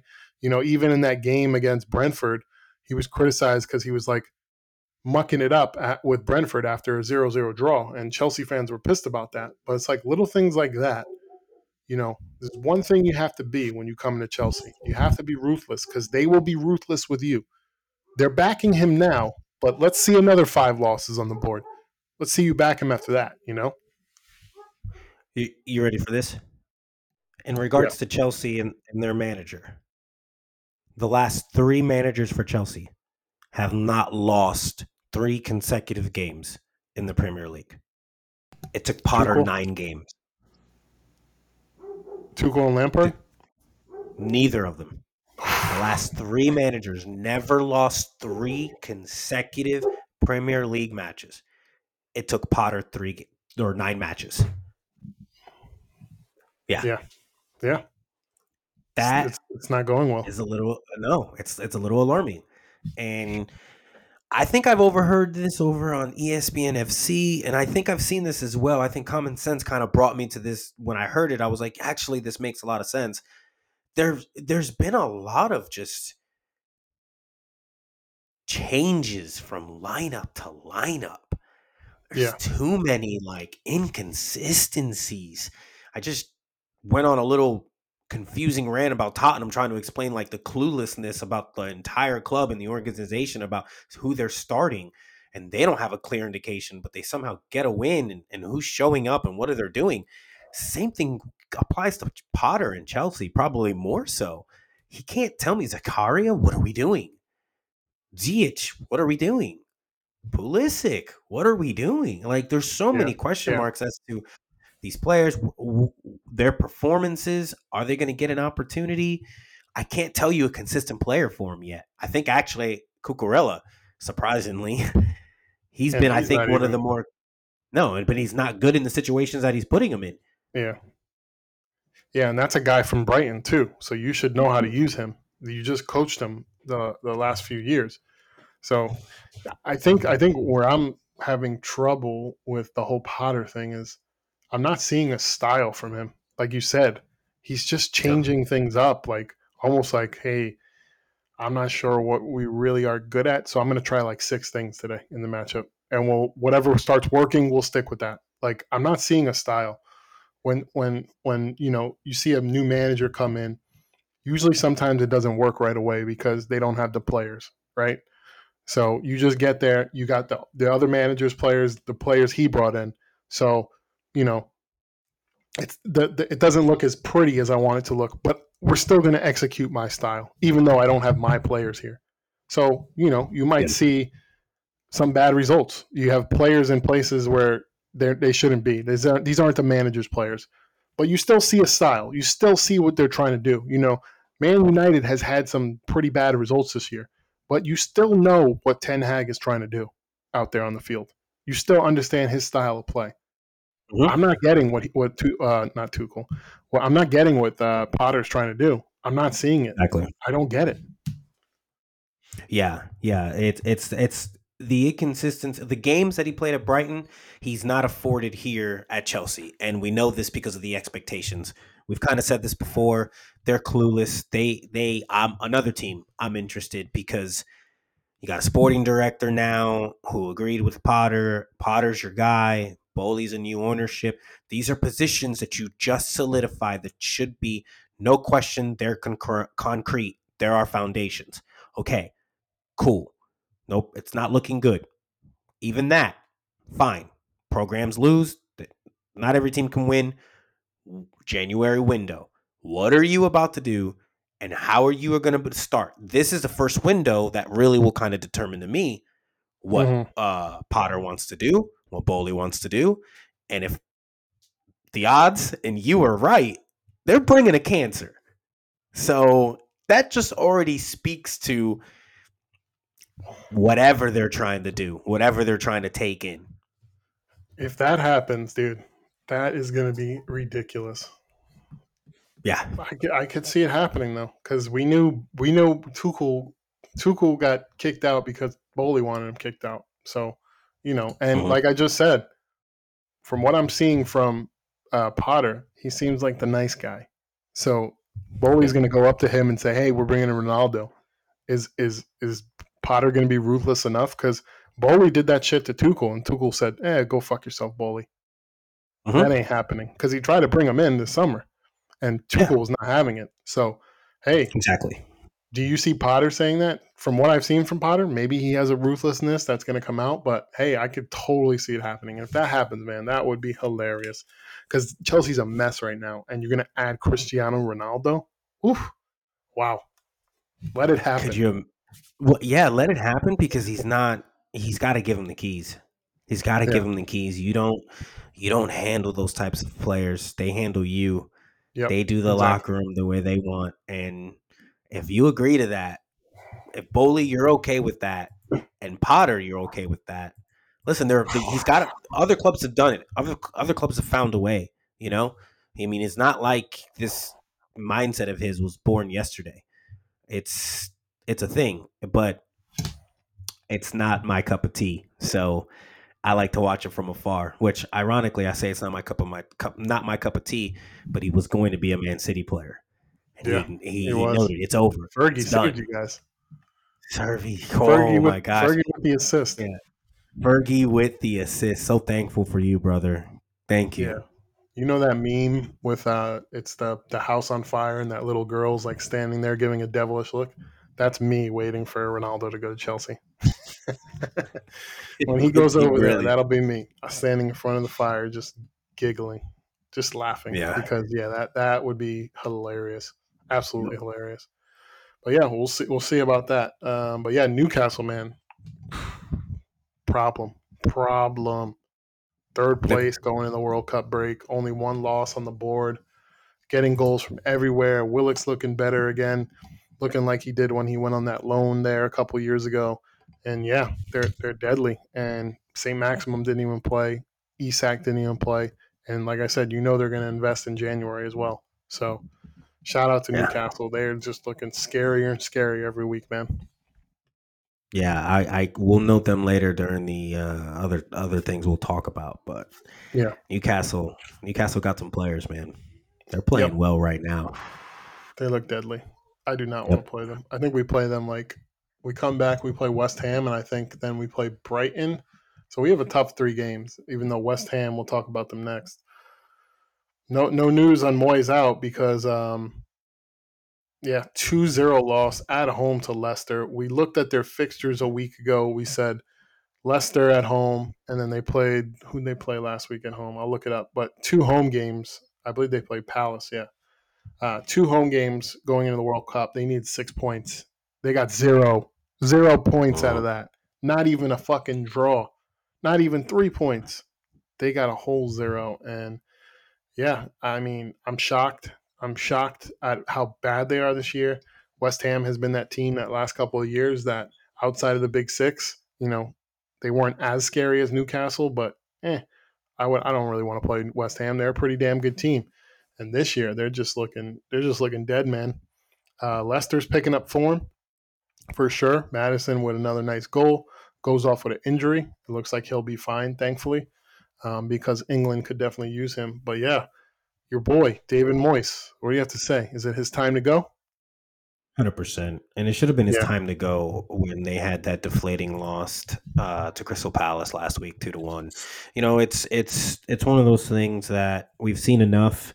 I don't know why we hold on to t- coaches or managers or players that once we know what they are. If you're trying to win, if you're just trying to get a check, then you keep them, and you just want to lie to the fans. That's no problem. Do that thing too. But Mhm. Moyes is it's the spark is gone, and Yep. we know this is nothing new. It happens with Moyes teams; they just Mhm. don't fit anymore for there's a short period of time they can get it together. And we've seen we've seen the best out of this west ham team for now. Um, it's time to get a manager out of there. They really don't deserve to be talked about. Even the goals that leicester scored um, james madden maddison came off uh, but he's good to go. Apparently it was all precautionary so he'll be playing um, in the world cup. So yeah I, uh, this game was pointless honestly. Yeah, Yeah, very honestly. disappointing from West Ham. Uh, good for Leicester picking up results. Uh, now they're sitting 13th in the table. Not that long ago, they were sitting in the relegation zone. So good for them. Um, they're starting to you know play to their potential a little bit more. And uh, yeah, James Maddison. Thankfully, he's fine. That would that would have really sucked because he really had to fight to get in that England squad. I still think somebody put a gun to Southgate's head and said, "You better pick Maddison," because he just never wanted to pick Maddison, and it shouldn't be that tough. The guy's a quality, quality player. But uh, Yeah. that would have been devastating for him to finally get called up, go to England for the World Cup, and then get hurt the game before. So I'm glad he's all right. Um, but yeah, we'll touch on these last couple games quickly. Man United, Fulham. Fulham played great. Willian was fucking awesome. I, I, w- I was shocked Yeah. at how well he was playing that game. Yeah. he was making things happen. He was he was all over the pitch. He was playing like Jesus almost. Like he was everywhere, just making things happen, creating. Um, I, I feel like if Mitrovic was playing, that game would have been 3 1 Fulham, but they just couldn't finish. De Gea was making great saves, 1 1, and Garnacho comes in and just a great play from him. The dude, the dude outpaces the fullback um, Yep. and gets the goal in the 92nd minute, and game over. Fergie time. Uh, he's looking good, though. Uh, that kid is looking good. I can't deny it at all. super impressed. Um, he looks. I completely agree with you. He looks really good. Um, nice little touch and go. Uh, got played on into the box. Nice soft shot um, Mhm. on back corner. It was really really good. Really really good play. Um, kid's good. Uh, United are getting results. Uh, that's a team too that from kind of what you've seen, you're looking at a culmination, and I had to consider a few of their players for for the best, you know, team of the season so far.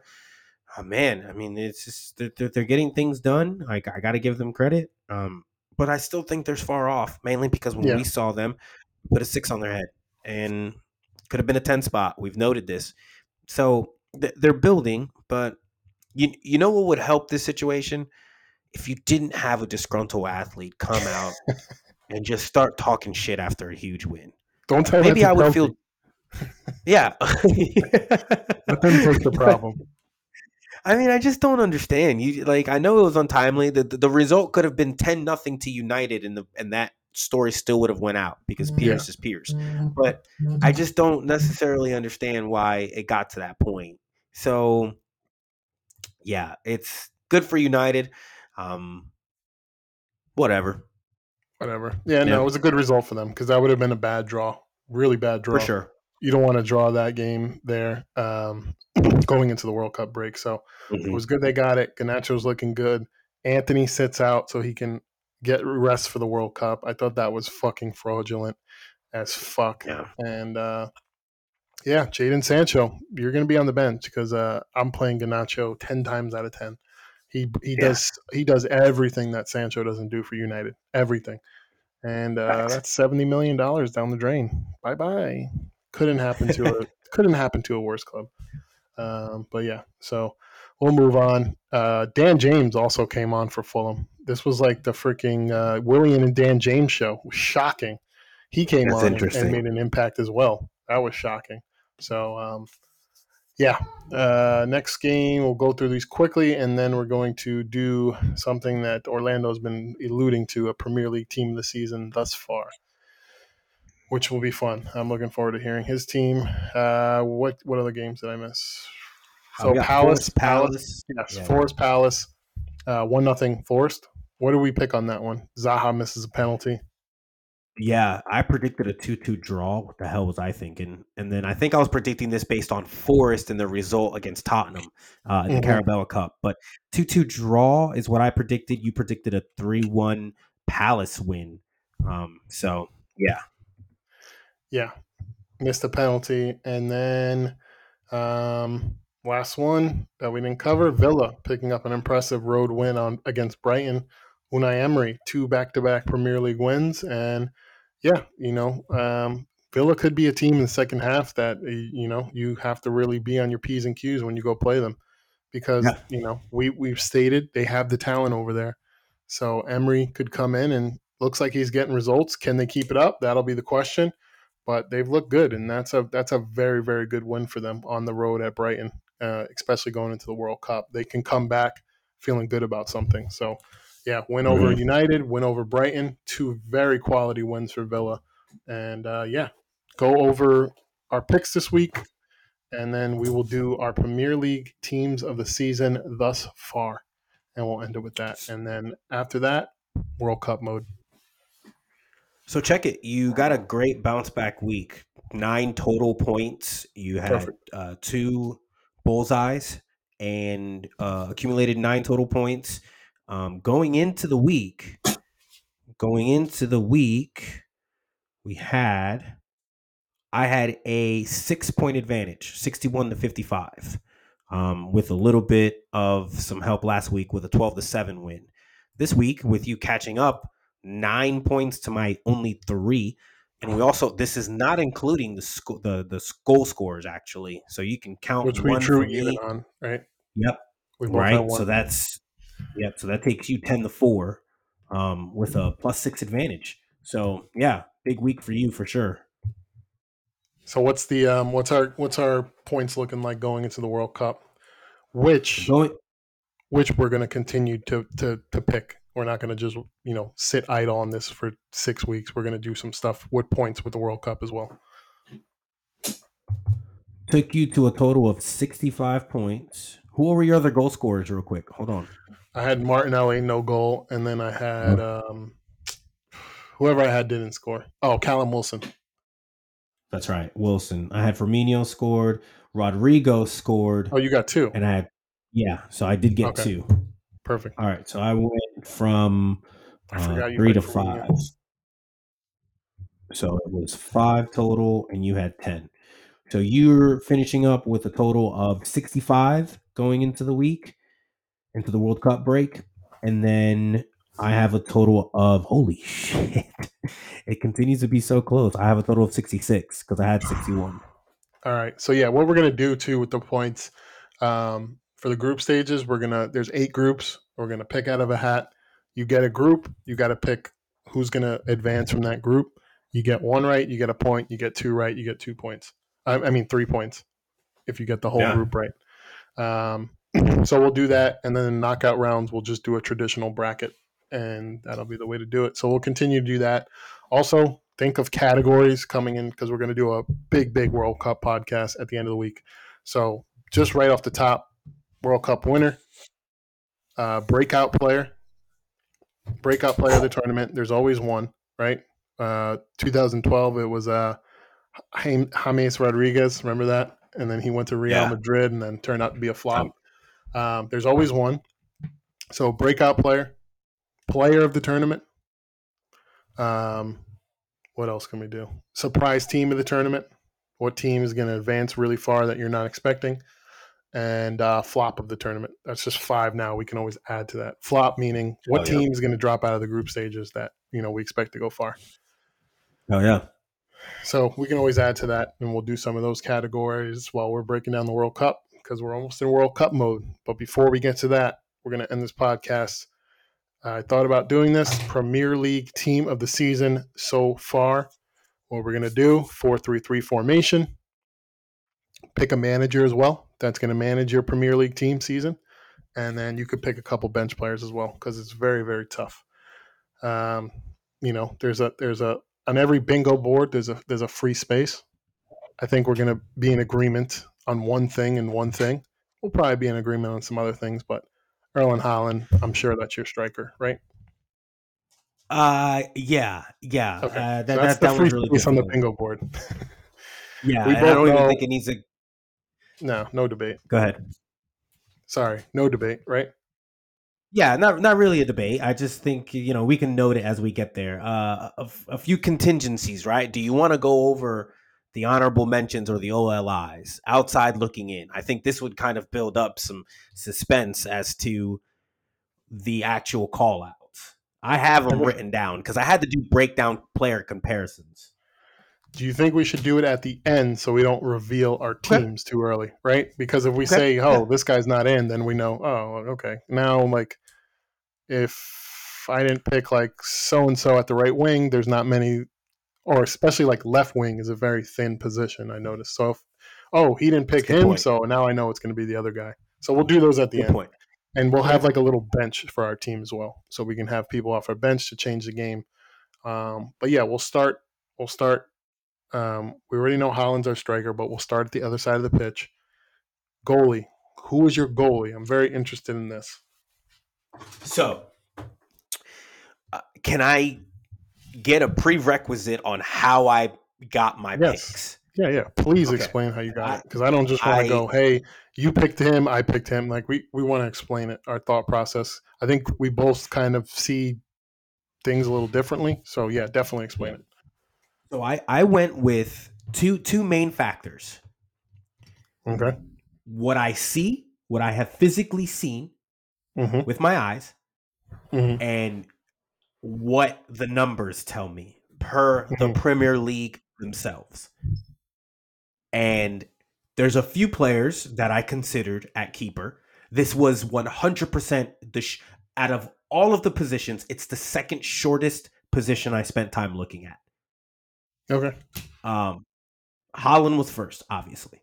For me, this keeper has been statistically, no one has shot more at him, and no one has blocked more than him. I'm going with Nick Pope, and Good pick. with with Newcastle, with what they're doing, to me, he has been paramount.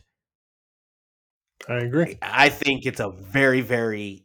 It'd be tough to give anyone else a shout. To be honest with you, just just in the numbers, my Who eyes tell you something different. Ramsdale. Okay. Um, I I'm not saying I considered. I looked just because of recent form, but the numbers immediately I remembered I put a six spot on his head, so I couldn't do it. I looked at De Gea. I looked at Kepa in recent form. Um, Ederson is not an option in my opinion. Um, not defending enough. I went hard. I'll also preview. I'll say it now. Uh, there's only one position defensively that I even considered a Man City player. Mm-hmm. What was it? Um, uh, I, I don't want to say that position. okay. Okay. yeah. Yeah. yeah. It gives it up enough. But yeah, Nick Pope is my guy. And I did it again, two variables my eye test, and I went back and looked at the metrics. I like it. It's a good pick. It's not what I picked, but it is a good pick. He was one of my considerations. He's been awesome. I think World Cup, Southgate, he's going to pick Pickford, but in my opinion, it should be between Nick Pope and Ramsdale, clearly. But he'll, of course, pick Pickford because that's why Southgate sucks. So, yeah, good pick. Great pick, actually. Um, I went different. None of the guys you mentioned, I went with Alisson from Liverpool. Wow. Yeah, I think he's Wow. I think he's the best goalie in the Premier League. There's nothing that I've seen this season that has proved otherwise. He's had a solid season. Um, I think a lot of players on Liverpool have been very inconsistent. Alisson has been consistent, and you know, just a little thing he adds to his game. He gets assists. the guy's got more assists than Sancho in the Premier League. So that's just another That's extra true. nod. But yeah, for me, the guy is a dominant force. He's a big boy back there. He scoops up everything. He can play the ball out of the back. I think he's done nothing to not deserve that uh, Premier League uh, spot for me. So yeah, that's gonna be my goalie. And perfect. This is how I want it to go. Let's have different opinions Let's have a different team. I didn't want to go down and you know, oh, you pick Pope, uh, I pick Pope too. You pick this guy, I picked him too. So yeah, yeah, good, good. I'm glad the first one different right off the bat because I actually wasn't sure where you were going to go with goalie, and I thought Pope was a great pick. You know, Newcastle up there with Arsenal as one of the best defenses stats wise. So yeah, definitely got to have some Newcastle representation back there. Yeah, right back. Another interesting spot. Very interested in this one. Uh, I'll go first on a couple other, but I want to let you go first on this one again. Okay. Um, so for this position, I looked at again those two variables, but mainly because of how more developed and advanced. And I have to justify this for this position because I'm gonna have to do it later for the opposite side. Yes, defensively is their main job, and it's vital. But in today's modern game, I need an attacking right back. I need an attacking fullback on both sides. I need aggression in that position. And defensively, this guy actually competes with a lot of his contemporaries as well. But I'm going with Kieran Trippier. I've seen enough from him defensively. With my eye, I've seen enough offensively. But the stats showed me statistically with tackles, touches, um, everything he's done defensively is enough to say he warrants that position too. So, guy's a beautiful set piece. Uh, he's got a beautiful shot to him. So, yeah, I'm going with Trippier. Yeah, I good good shout. He was in my consideration as well. I wasn't sure exactly where to go with this one because for me there was you know Trent last year probably would have been in this conversation. He's out of here this year. Um, you know, for me at the right back slot, there's really only three guys to consider, in my opinion. Trippier was one. I went mm-hmm. back and forth with him big time. Ben White, another one. Went back and forth with him big time. Big, Backs. big time. However, I went with Reece James. I know he's hurt, but for me, but for me, he's the best right back in the in the Premier League. He's the best Premier League right back. I think he does it all, and I think you see now how much he does for that Chelsea team because they look completely lost without them. He provides so much creativity from that right back spot, and he is so integral to Chelsea. They look completely dead without him. I, I think even with Potter's weird tactics, you throw in there him in there, it's another dimension being added. I'm a big fan of him. One of the players on Chelsea I really rate. I really look at their roster and I'm confused by it. Even like Koulibaly, that guy's come in and he hasn't done much for me. Um, but yeah, Reece James, he's the best player on Chelsea. He does so much, and yeah, big time. Agree with you on Trippier though. I was going to put him in there, but I just went. I think Reece James. I just looked at it as if I'm playing one game, and I'm not going to take Reece James out because he's been fit for more games than he hasn't. And if I'm playing one game, Premier League versus La Liga, Premier League versus Serie A, something like that, who do I want? I want Reece on that right side, hundred percent.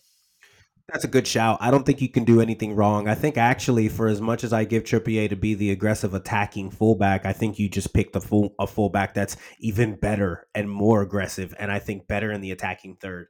Um, I think my suspects a little bit time with Reece is. Uh, so both of them. Also, the other thing to note, I think this is an important factor when you do the comparisons. I was trying to make sure that thy eyes were telling me. Also, I injuries. The, the, the, thing for me with Reece, I really didn't give him that yeah. nod is because the amount of games played in comparison to even Trent or Trippier. So, um, but yeah, it's, I think it's a good shout. It, it, both both healthy. You you have a great reasoning as to why Reece is probably the better option, especially if you're looking just on a one game, but also building right because Reece is younger. So I feel yeah. like even Reece would be the better option there. So yeah, yeah, that's a good shout. Look at you having a Chelsea player on your on your team of the season. Yeah, uh, uh, are you going all Newcastle backline? I know you're a stat guy. Newcastle's no. stats are, are, good. You went you went two no, in a row. So I uh, did, I did. This next position is going to be interesting. I'm really you got to go first on this center back because this next center back, I'm going to say a name to you, and it's actually the name uh, that I put in, in into the chat.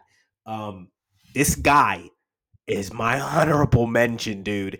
he not only do I know who he is, I went out of my way to go look him up and go look more into this guy because Uh-oh. the stats were so telling.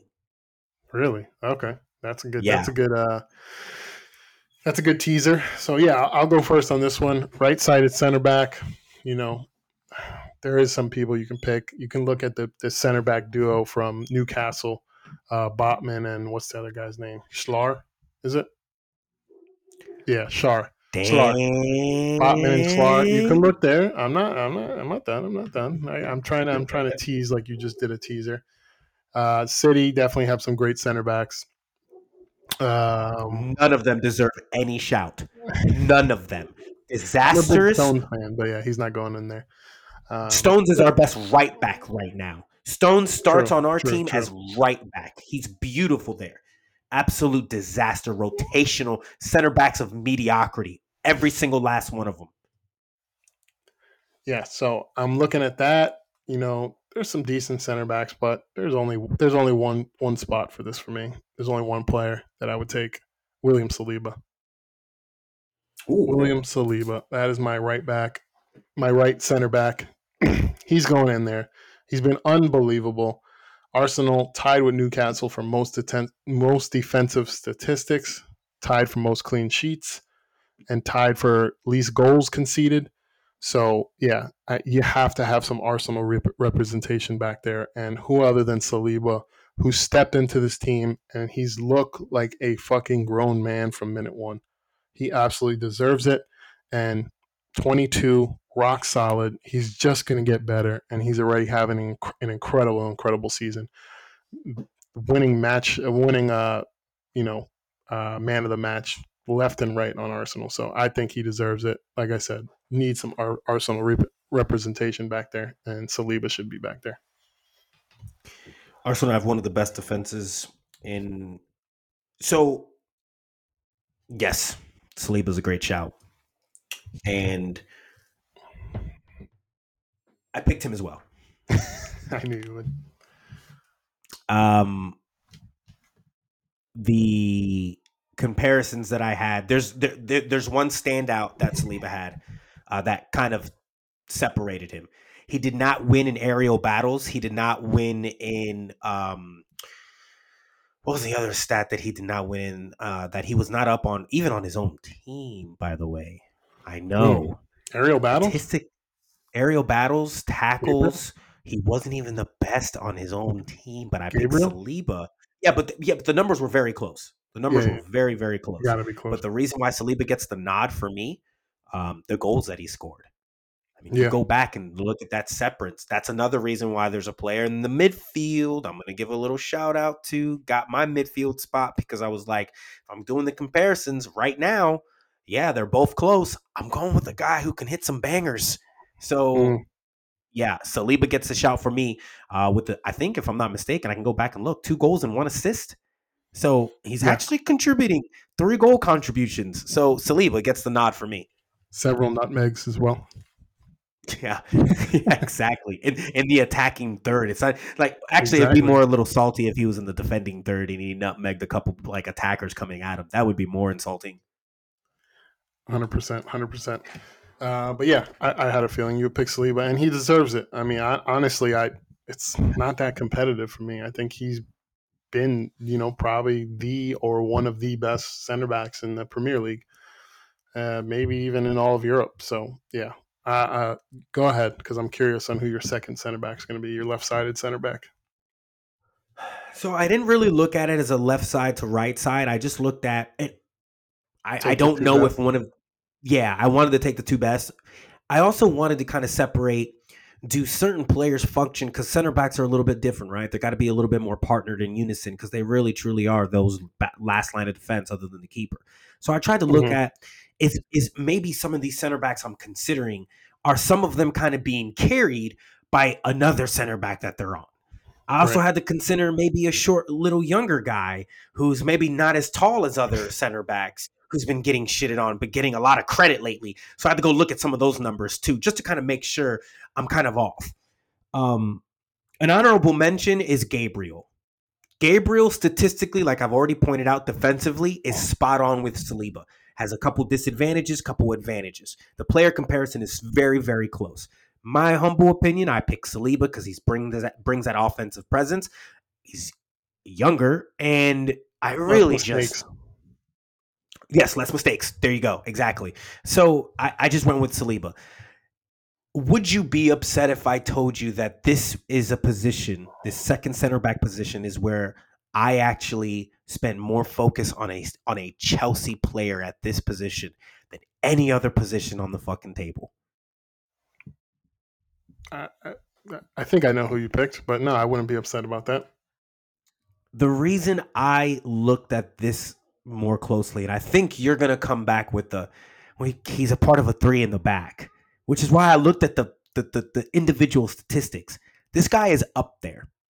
Mm. Thiago Silva yeah. has been doing some work for Chelsea.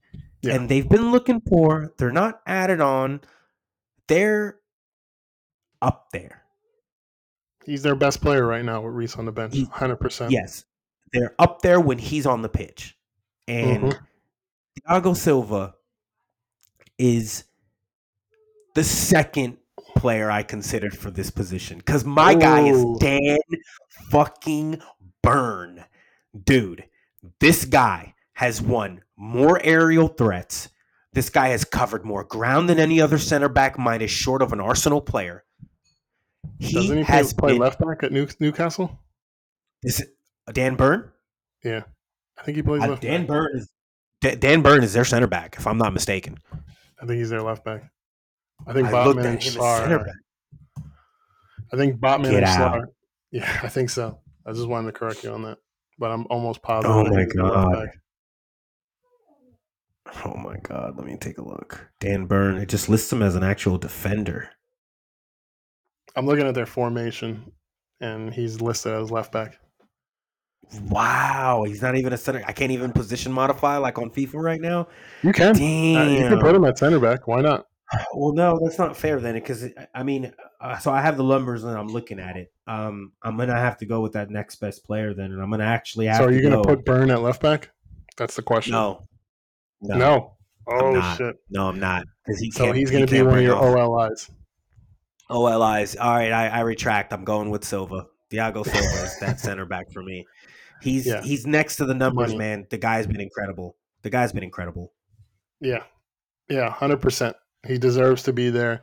You know, when I'm bantering Chelsea fans, I say, "Hey, your best player is 38 years old." Yeah, it's banter, Crazy. but it's also the truth. He is their best player right now, especially with Reece out. Um, and he was in consideration for me because I think that'd be a lethal center back pairing with uh, mm-hmm. with uh, Saliba. And but I had to. I was I was thinking along the same lines as you because Newcastle have been one of the best defenses in the Premier League. Um, so I was like, I have to have some representation back there from Newcastle. So I didn't pick Burn. I didn't pick Schlar. I'm putting Botman there next to Saliba. The dude's yeah. been an absolute beast. They've been one of the best defenses in the Premier League. Clean sheet yesterday, clean sheets everywhere. They're doing it. So I have to have a center back from there or at least somebody in that back line or a goalie. And I didn't pick any of the other ones. So for me, my center back pairing is going to be Botman from Newcastle and Saliba from Arsenal. And that's what I'm going with. And yeah, anybody on that back line, Burn, Trippier, uh, Schlar, and uh, Botman deserve credit, but I'm picking Botman. He's going to be my center back. Saliba was my second, uh, not Saliba. Thiago Silva was my second pick, but I didn't go with him. I went with uh, I wanted some yeah. Newcastle representation back there. Oh yeah, Yes, sir. All right. Left back. I'm very, very curious about this one. I'm you just you just freaking sung the praises of Mr. Daniel Burn, but you're not going with him at left back. I'm not because this is a position that again I have to consider development and development in the final third. Burn definitely does not bring that um, in regards to any sort of attacking threat. Uh, statistically, I didn't even bother to look because because you thought he the was a center back. exactly. Yeah. The other the the other consideration that I had for this left back position was a player who broke a record, has now the record for the most assists as a left back in the Premier League. Assists is not very high, Um, the team is not doing well, and from what I've seen, it's kind of been off. Let me try to guess. That honorable mention is Robbo, Who? Andy Robertson. Andy Robertson. Oh, okay. Andy yeah. Robbo. I thought about him. I was looking into him. I just couldn't decide it.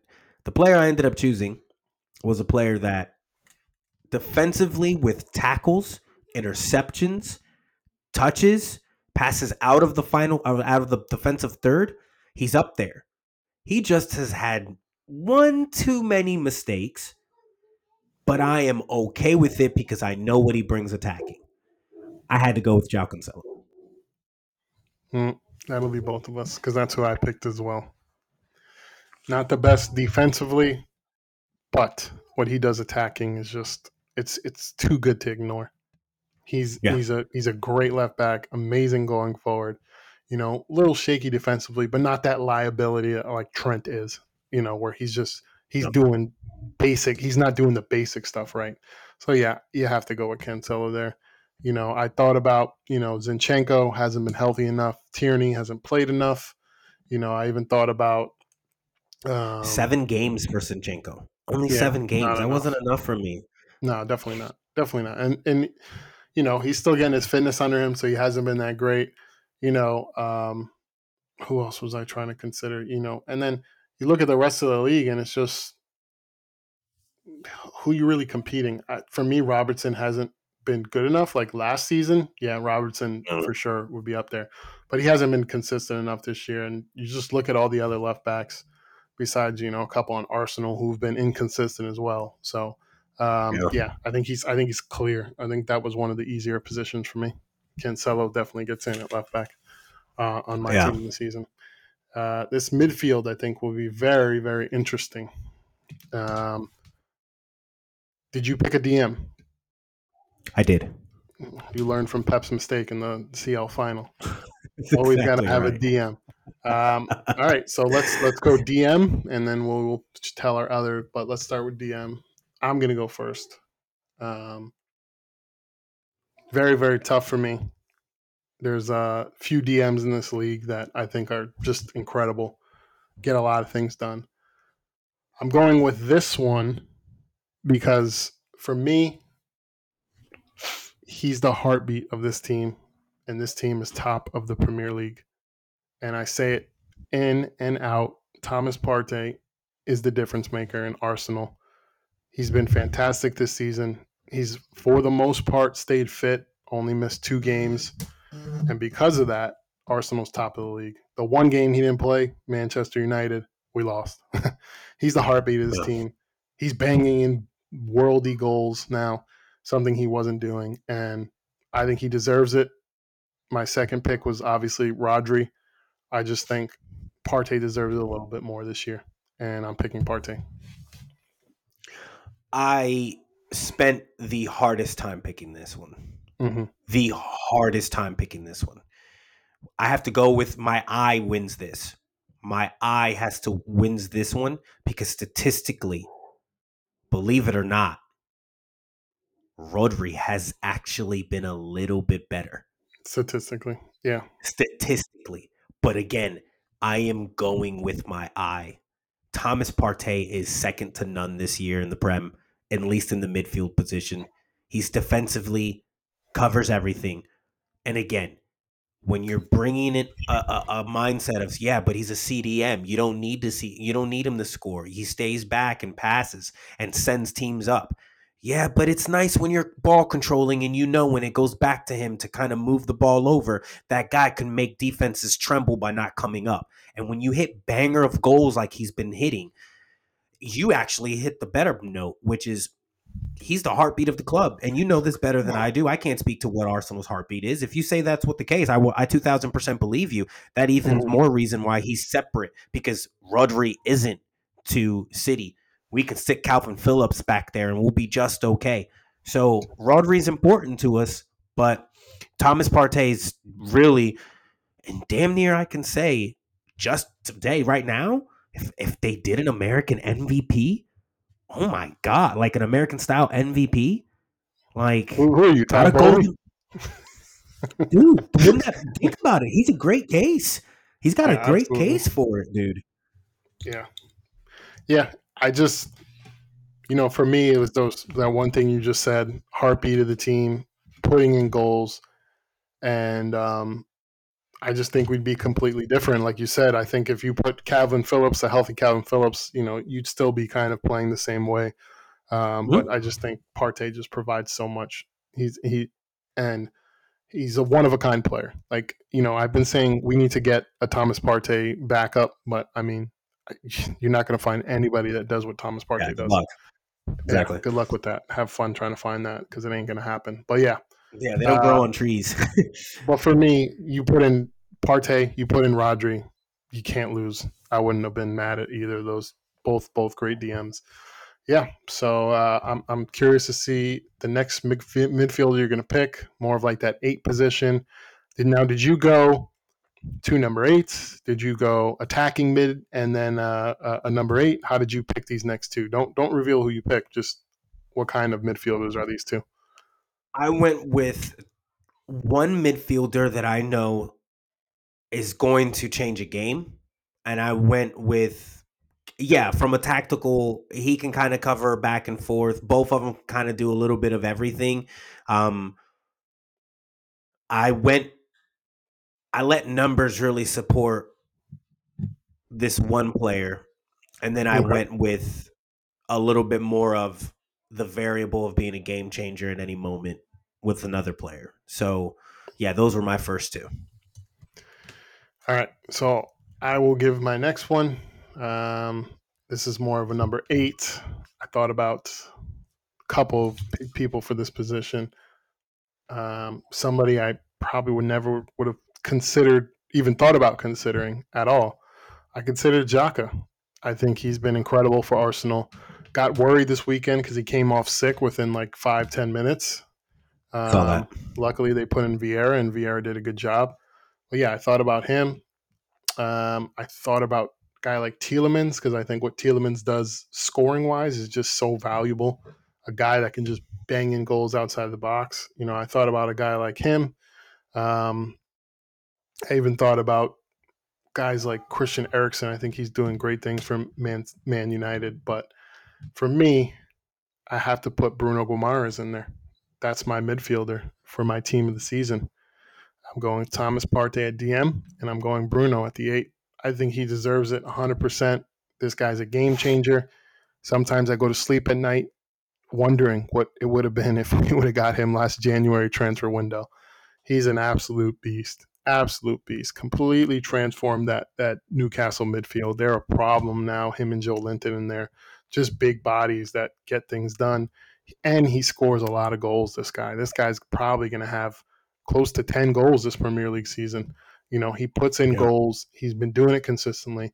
And he is the he's the engine of that Newcastle team. And Newcastle deserves representation. And, you know, I picked Botman in defense, but I'm picking Bruno as well in the midfield. So who was your pick? Uh, Bruno has this player beat in interceptions. Bruno has this player beat in tackles. Players Bruno has this beat in tackles one. But this player that I chose has beat him in clearances, headed clearances, aerial battles won. Mm. This player has also been on the field longer for clean sheets. This player has also had big two big chances scored in comparison to zero from Bruno. This player has actually scored three goals from within inside the box in comparison to Bruno. This player has actually scored two goals with his left foot in, compa- in comparison to zero from Bruno. And I'm going with the guy who has who has honestly the better redemption story right now. And Bruno deserves some credit. Newcastle deserves some credit. They 100% are doing well. But the eyes win this one. Granit Xhaka is Woo! on this team. My There's man. no way this this man deserves it, dude.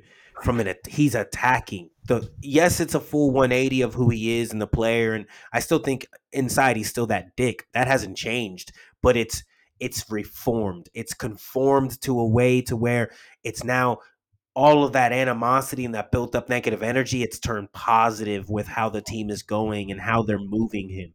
Um, completely different player. I fear Granit more than I fear Bruno. The stats prove that Bruno's probably a little bit more defending, but from an up and down box to box right now, tomorrow, Granit Xhaka is my player. He deserves it. He 100% yep. deserves it. And like you said, he's he's channeling that inner dickhead now. Because I don't know if you remember the, the Chelsea game last week at the end, Chalobah tried to yeah. rile him up a little bit, and Granit yep. kept yep. his cool. In the past, red card, Granit Xhaka out for three games, mm-hmm. violent behavior. he channeled it this week and uh, last week. And yeah, he's. And you know what? You know what's great about Xhaka? The guy's never hurt. Like he came off the pitch this weekend but he, yeah. you just always know he's a consistent. What's your starting eleven? Don't even read off the number eight position. I know Granit Xhaka is going to be there. He's always available, yeah. always, and that's that's important because you know injuries will play a factor, but that's one position I don't worry about. I think last year he got hurt. He was supposed to be out for two months or four months. He came back in two, or or a month and a half even. He came back quickly, and he's just yeah. he's a, he's a beast and yeah, what a redemption story. I think we're both suckers for redemption stories. This is one of the mm-hmm. best. imagine, I mean, I know you don't want to see this as a City fan, but as an Arsenal fan, th- th- this guy was hated, hated for good reason at points too. You know, he was a douchebag at a lot of points. But to see this guy lift a Premier League trophy, that would be insane.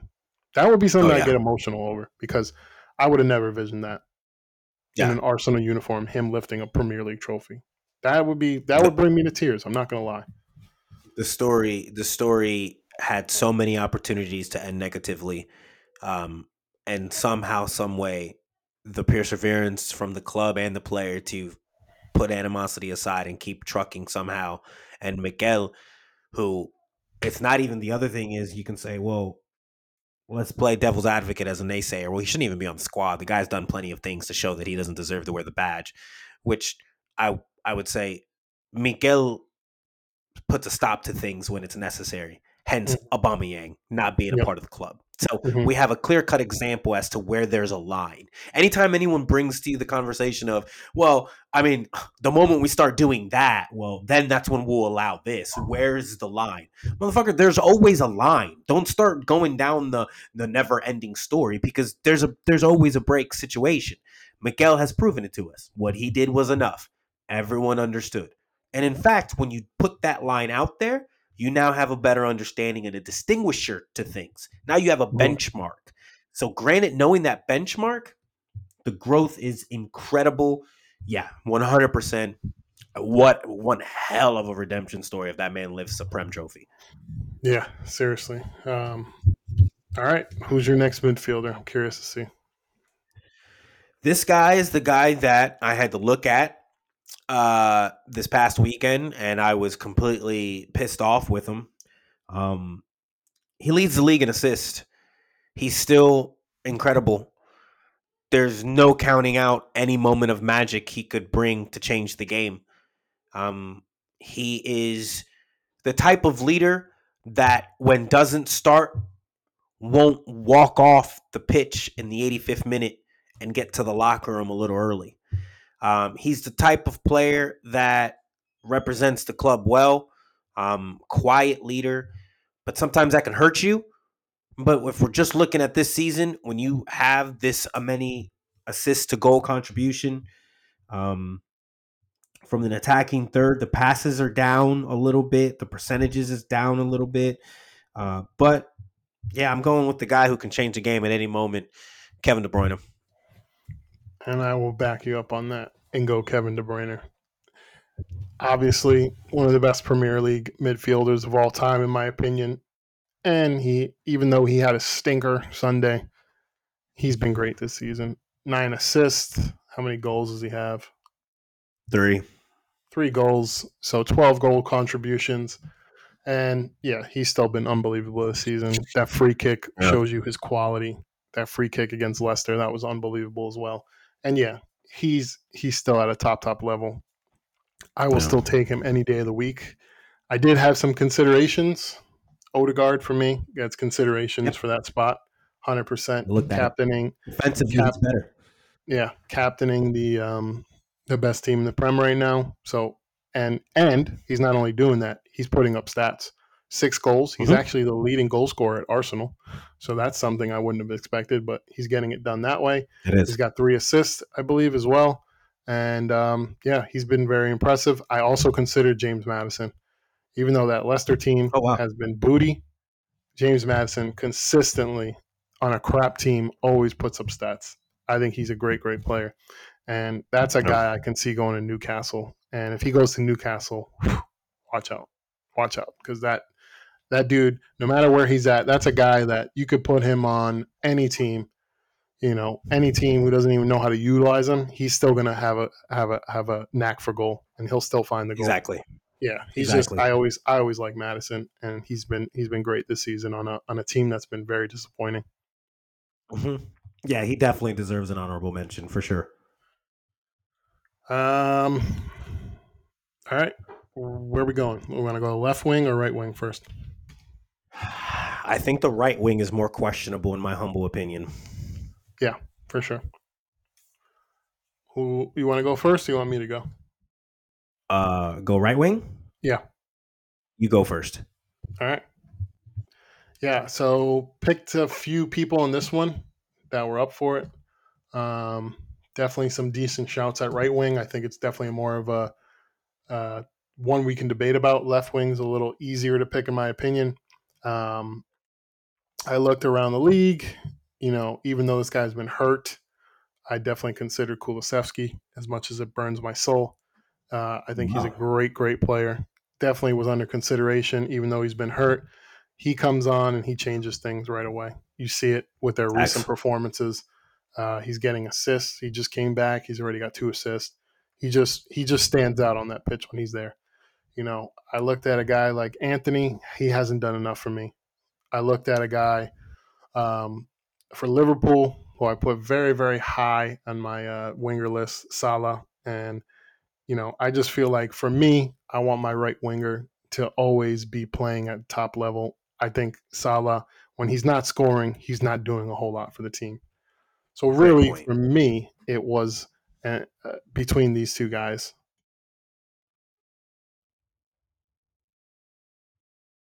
I went with Bukayo Saka over Miguel Almiron. Um, yeah, he edged it out for me. For me, when I have Haaland, and I thought about this this attack in kind of a, a tactical way.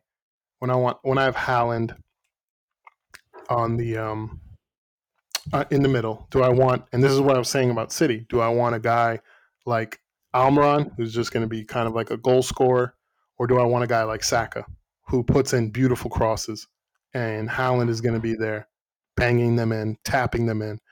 And yeah, I, I, want Saka on my right wing. He takes on fullbacks, rips them apart, and he can score four goals on the season. Should have a couple more. Honestly, Odegaard probably stole that first goal from him this weekend, just like Gabriel stole that goal from him against Chelsea. So he probably should have like six goals. But either way, he's got six assists. You got Haaland sit in the middle. I'd rather take an assist man on that right wing who's going to drop the ball into him and that's why I went with Saka. I think Almiron definitely should be the second honorable mention there because he's what he's been doing is unreal. But I just like the versatility of Saka a little bit better. I think he brings a little bit more than Almiron, and that's why I went with him. Oh man, you're spot on with the two players. There's not even a way to build up to this. I think these two players, it's really, really hard. Brian, you, your your Saka point with the goals. I'll say it right now. I would have chose him if those goals would have gone to him. They would have sealed it. Six goals, six assists. It's really hard to argue with that. Yeah. Eight goals for Almiron, one assist. On the pitch, I know this means nothing, but it speaks to maybe the defensive kind of or how attacking, how possession they have. On the pitch, Saka, the team only gets one clean sheet. Miguel Almiron has five clean sheets when he's on the pitch. I'm not saying that's anything defensively. Maybe it's just luck. I'm just saying when they're on the pitch, there's that. There's also this. Almiron has an 85% passing completion compared to an 83. Close. Forward passes. Miguel Almiron has almost double. Oh no, I'm not double. Almost 20 more passing forwards. Touches. Saka's killing him. 721 to 688 touches. Um, this, to your point, when you said it, I almost called it out. This, when I read this, I was like, okay, maybe he's got something here. Crosses into the box. Miguel Almiron has 15. Bukayo Saka has 50 fucking seven. That's why that's, that's why I picked him. That is such a spot on reasoning. It's the same thing I was saying about like City. Like, you know, the the wingers yeah. aren't really making sense over there with Haaland's style yet. You know, I'm sure Pep will fix that. But like if I'm just going with I need a team, I don't have to work with them. Saka, 55 crosses in the box. I know Haaland's going to get behind a few of those and put them in the net. Right, right, right. Yeah, so, no, yeah, no, you're but, spot on with that. I probably want to revert back. I probably would want to nah. choose Saka, but the thing about Almiron is, I'm maybe I'm going recency bias because he just did win Player of the Month. I mean, he uh, deserves. Oh, the other thing that I great. The other thing was uh, goals outside the box. The dude's got like three or four. Yeah. this year. So I don't even know if has had one in his career. He's usually an in the box kind of scorer. He's probably had a couple, but yeah. No, I, I always love outside the box goals because that you, you can score outside the box. Now the defense has something else to worry about. So you can't go wrong with Almiron. The guy's been yeah. freaking unbelievable. He even was was there one assist from this weekend? Did he get an assist for that Willock goal? Because he kind of laid it I off. I think he did. I think he did. Right? Yeah, I think he did. Yeah. Uh, Saka has goals inside the box four, goals outside the box zero. Zero. Yep. But he's more balanced though. It's, yeah. I mean, I don't know. You can it's it's back and forth, dude. I really think Saka's a great shout. And again to your the other point, the activity note. If you're gonna have Haaland, you want that that engine. Almiron, he's got an engine, but he's more of an attacking engine. He's more trying mm-hmm. to do what Haaland's trying to do, which is more poach and lurk, not really track back like a Saka. I've seen Saka play right back. I'm not even bullshitting you. I have seen that man defend defend, and then hustle straight back down to try to get a goal creation. The guy is incredible. Yeah, I forget what game it was, but there was one game he was just off offensively, but he had like a key key um, block in the box or a tackle in the box that was just beautiful. Like he came out of nowhere and stopped it. I feel I feel like it was might have been the Fulham game or one of those early games in the season. I specifically remember that moment. But yeah, he's I mean, like I said, can't go wrong with either one. They definitely deserve it. So, um, no. left wing, who you going with? I I don't want to sound harsh. I don't want to sound harsh. But this is the third position that I spent the least amount of time looking at. Because when I looked at it, this is where I told myself the eye can be a little deceiving because the second place player, for all accounts, has been great this year. I'm I don't want to deny what he's been able to do. He's been great. He's got activity. I love his ball movement and personally, truly personally, I mean this when I say this to you. I really like how he looks when he dribbles. He just looks like a confident, go after it type of player. But when you compare him to the winner, statistically and to the eye, there's no question. It's not even when I saw the stats, I was like, damn, they, it was really that far and away. I went with Phil Foden. And the guy who is second is obviously Martinelli. Um, same, Martinelli, same exact thing for me. yeah. I'm gonna show you why, or I'm gonna explain to you why I just went a little bit more with Martin or with uh, Foden because I think, yeah, here we go. So five five to two goals to assist for Martinelli, seven to three for Phil.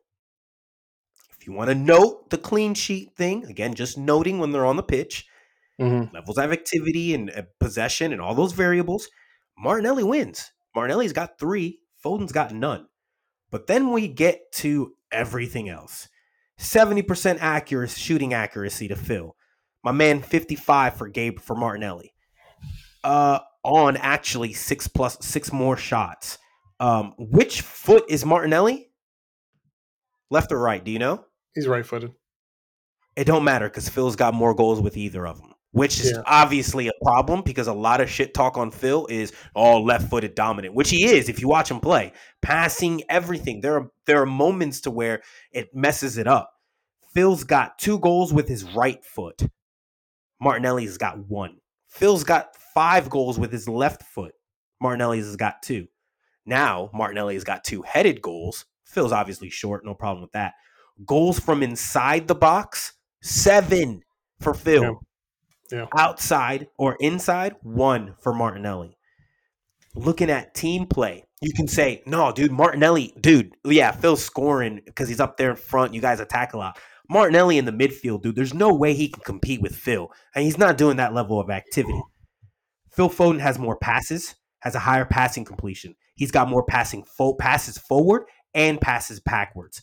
He's almost 40 touches more outside and inside the box combined. The only thing Martinelli has him beat on is crosses with 10 more crosses. And I would and I will say from a passing standpoint, my eye tells me this too. I trust Martinelli a little bit more to find try to find Gabriel Jesus, try to find Saka coming on the back end than Mm. Phil. Phil has uh, notably been a little greedy sometimes and goes for a shot or a move as opposed to looking for Haaland. So there's that. Yeah, that's something Martinelli just added to his game because in the past too, he Yeah. was very greedy. He's he's definitely looking for his teammates a lot more, and I feel like Oh, that's yeah. something Arteta's definitely worked with him on because a lot of times last year he would make a make a run and instead of laying it off to a wide open Saka, he would go for goal and miss it or something like that. So, yeah, um, Yeah. you know, I picked my wingers last week. He was the number one winger for me. I really rate Foden, so I put him a little bit above Martinelli. If, if Martinelli had like another goal or two, a um, little bit better stats, then I would probably want Martinelli just for what he's doing. But yeah, you can't go wrong with either one of these. Um, No. Let's do manager. I think this is going to be a pretty easy one. I think there's only one pick for this. We can say it at the same time. Three, two, one. Arteta. Miguel. Yeah, easy. Easy. Miguel. Got to It's give him not even props. Top of the league. Not one. I mean, obviously Eddie Howe would be a number two. I would say, right? Um, he'd have to be up there. not yeah, the But- draws though. The Yeah, yeah. draws, you know? But no, if you told anybody Arsenal's going to be five points ahead of Man City going into the World Cup break, they would have all said you're fucking crazy. But that's Yep. the reality now. Mikel's done an unbelievable job. We've even said it. He's improved Martinelli, Granit Xhaka redemption. Just everything's working well. So it's got to be Arteta. And if Yeah. I'm picking Yeah. players off the bench, um, my first three off the bench, I'm going uh, Martinelli. I love his versatility. I love him coming off the bench with his speed. I'm going Harry Kane, and then I'll probably throw uh, another attacker in there. I'll probably throw like um, no, I'll probably throw a midfielder in there. I I I put Granit in there just because of how good he's been. So so this is what I would actually do real quick. If I'm doing a sub, I'm doing this like I'm doing FIFA, okay? I'm going super attacking. Yeah. So I'm I'm moving João. I'm subbing off Almiron. Okay? I'm subbing off Almiron and I'm subbing off Granit. I'm moving João to midfield. I'm subbing on Saka for Almiron. Okay?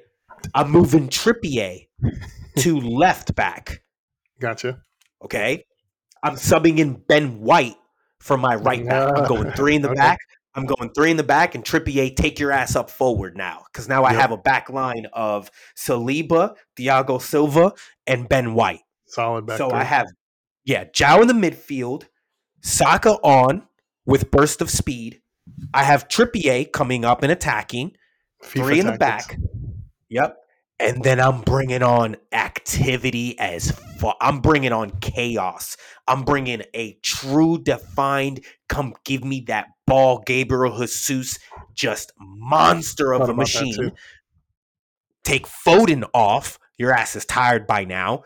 And then that's where I bring in a Harry Kane. So my three official subs would be Ben White, uh, Saka, and um, uh, Gabriel Jesus. and Harry Kane if you want to get four in there.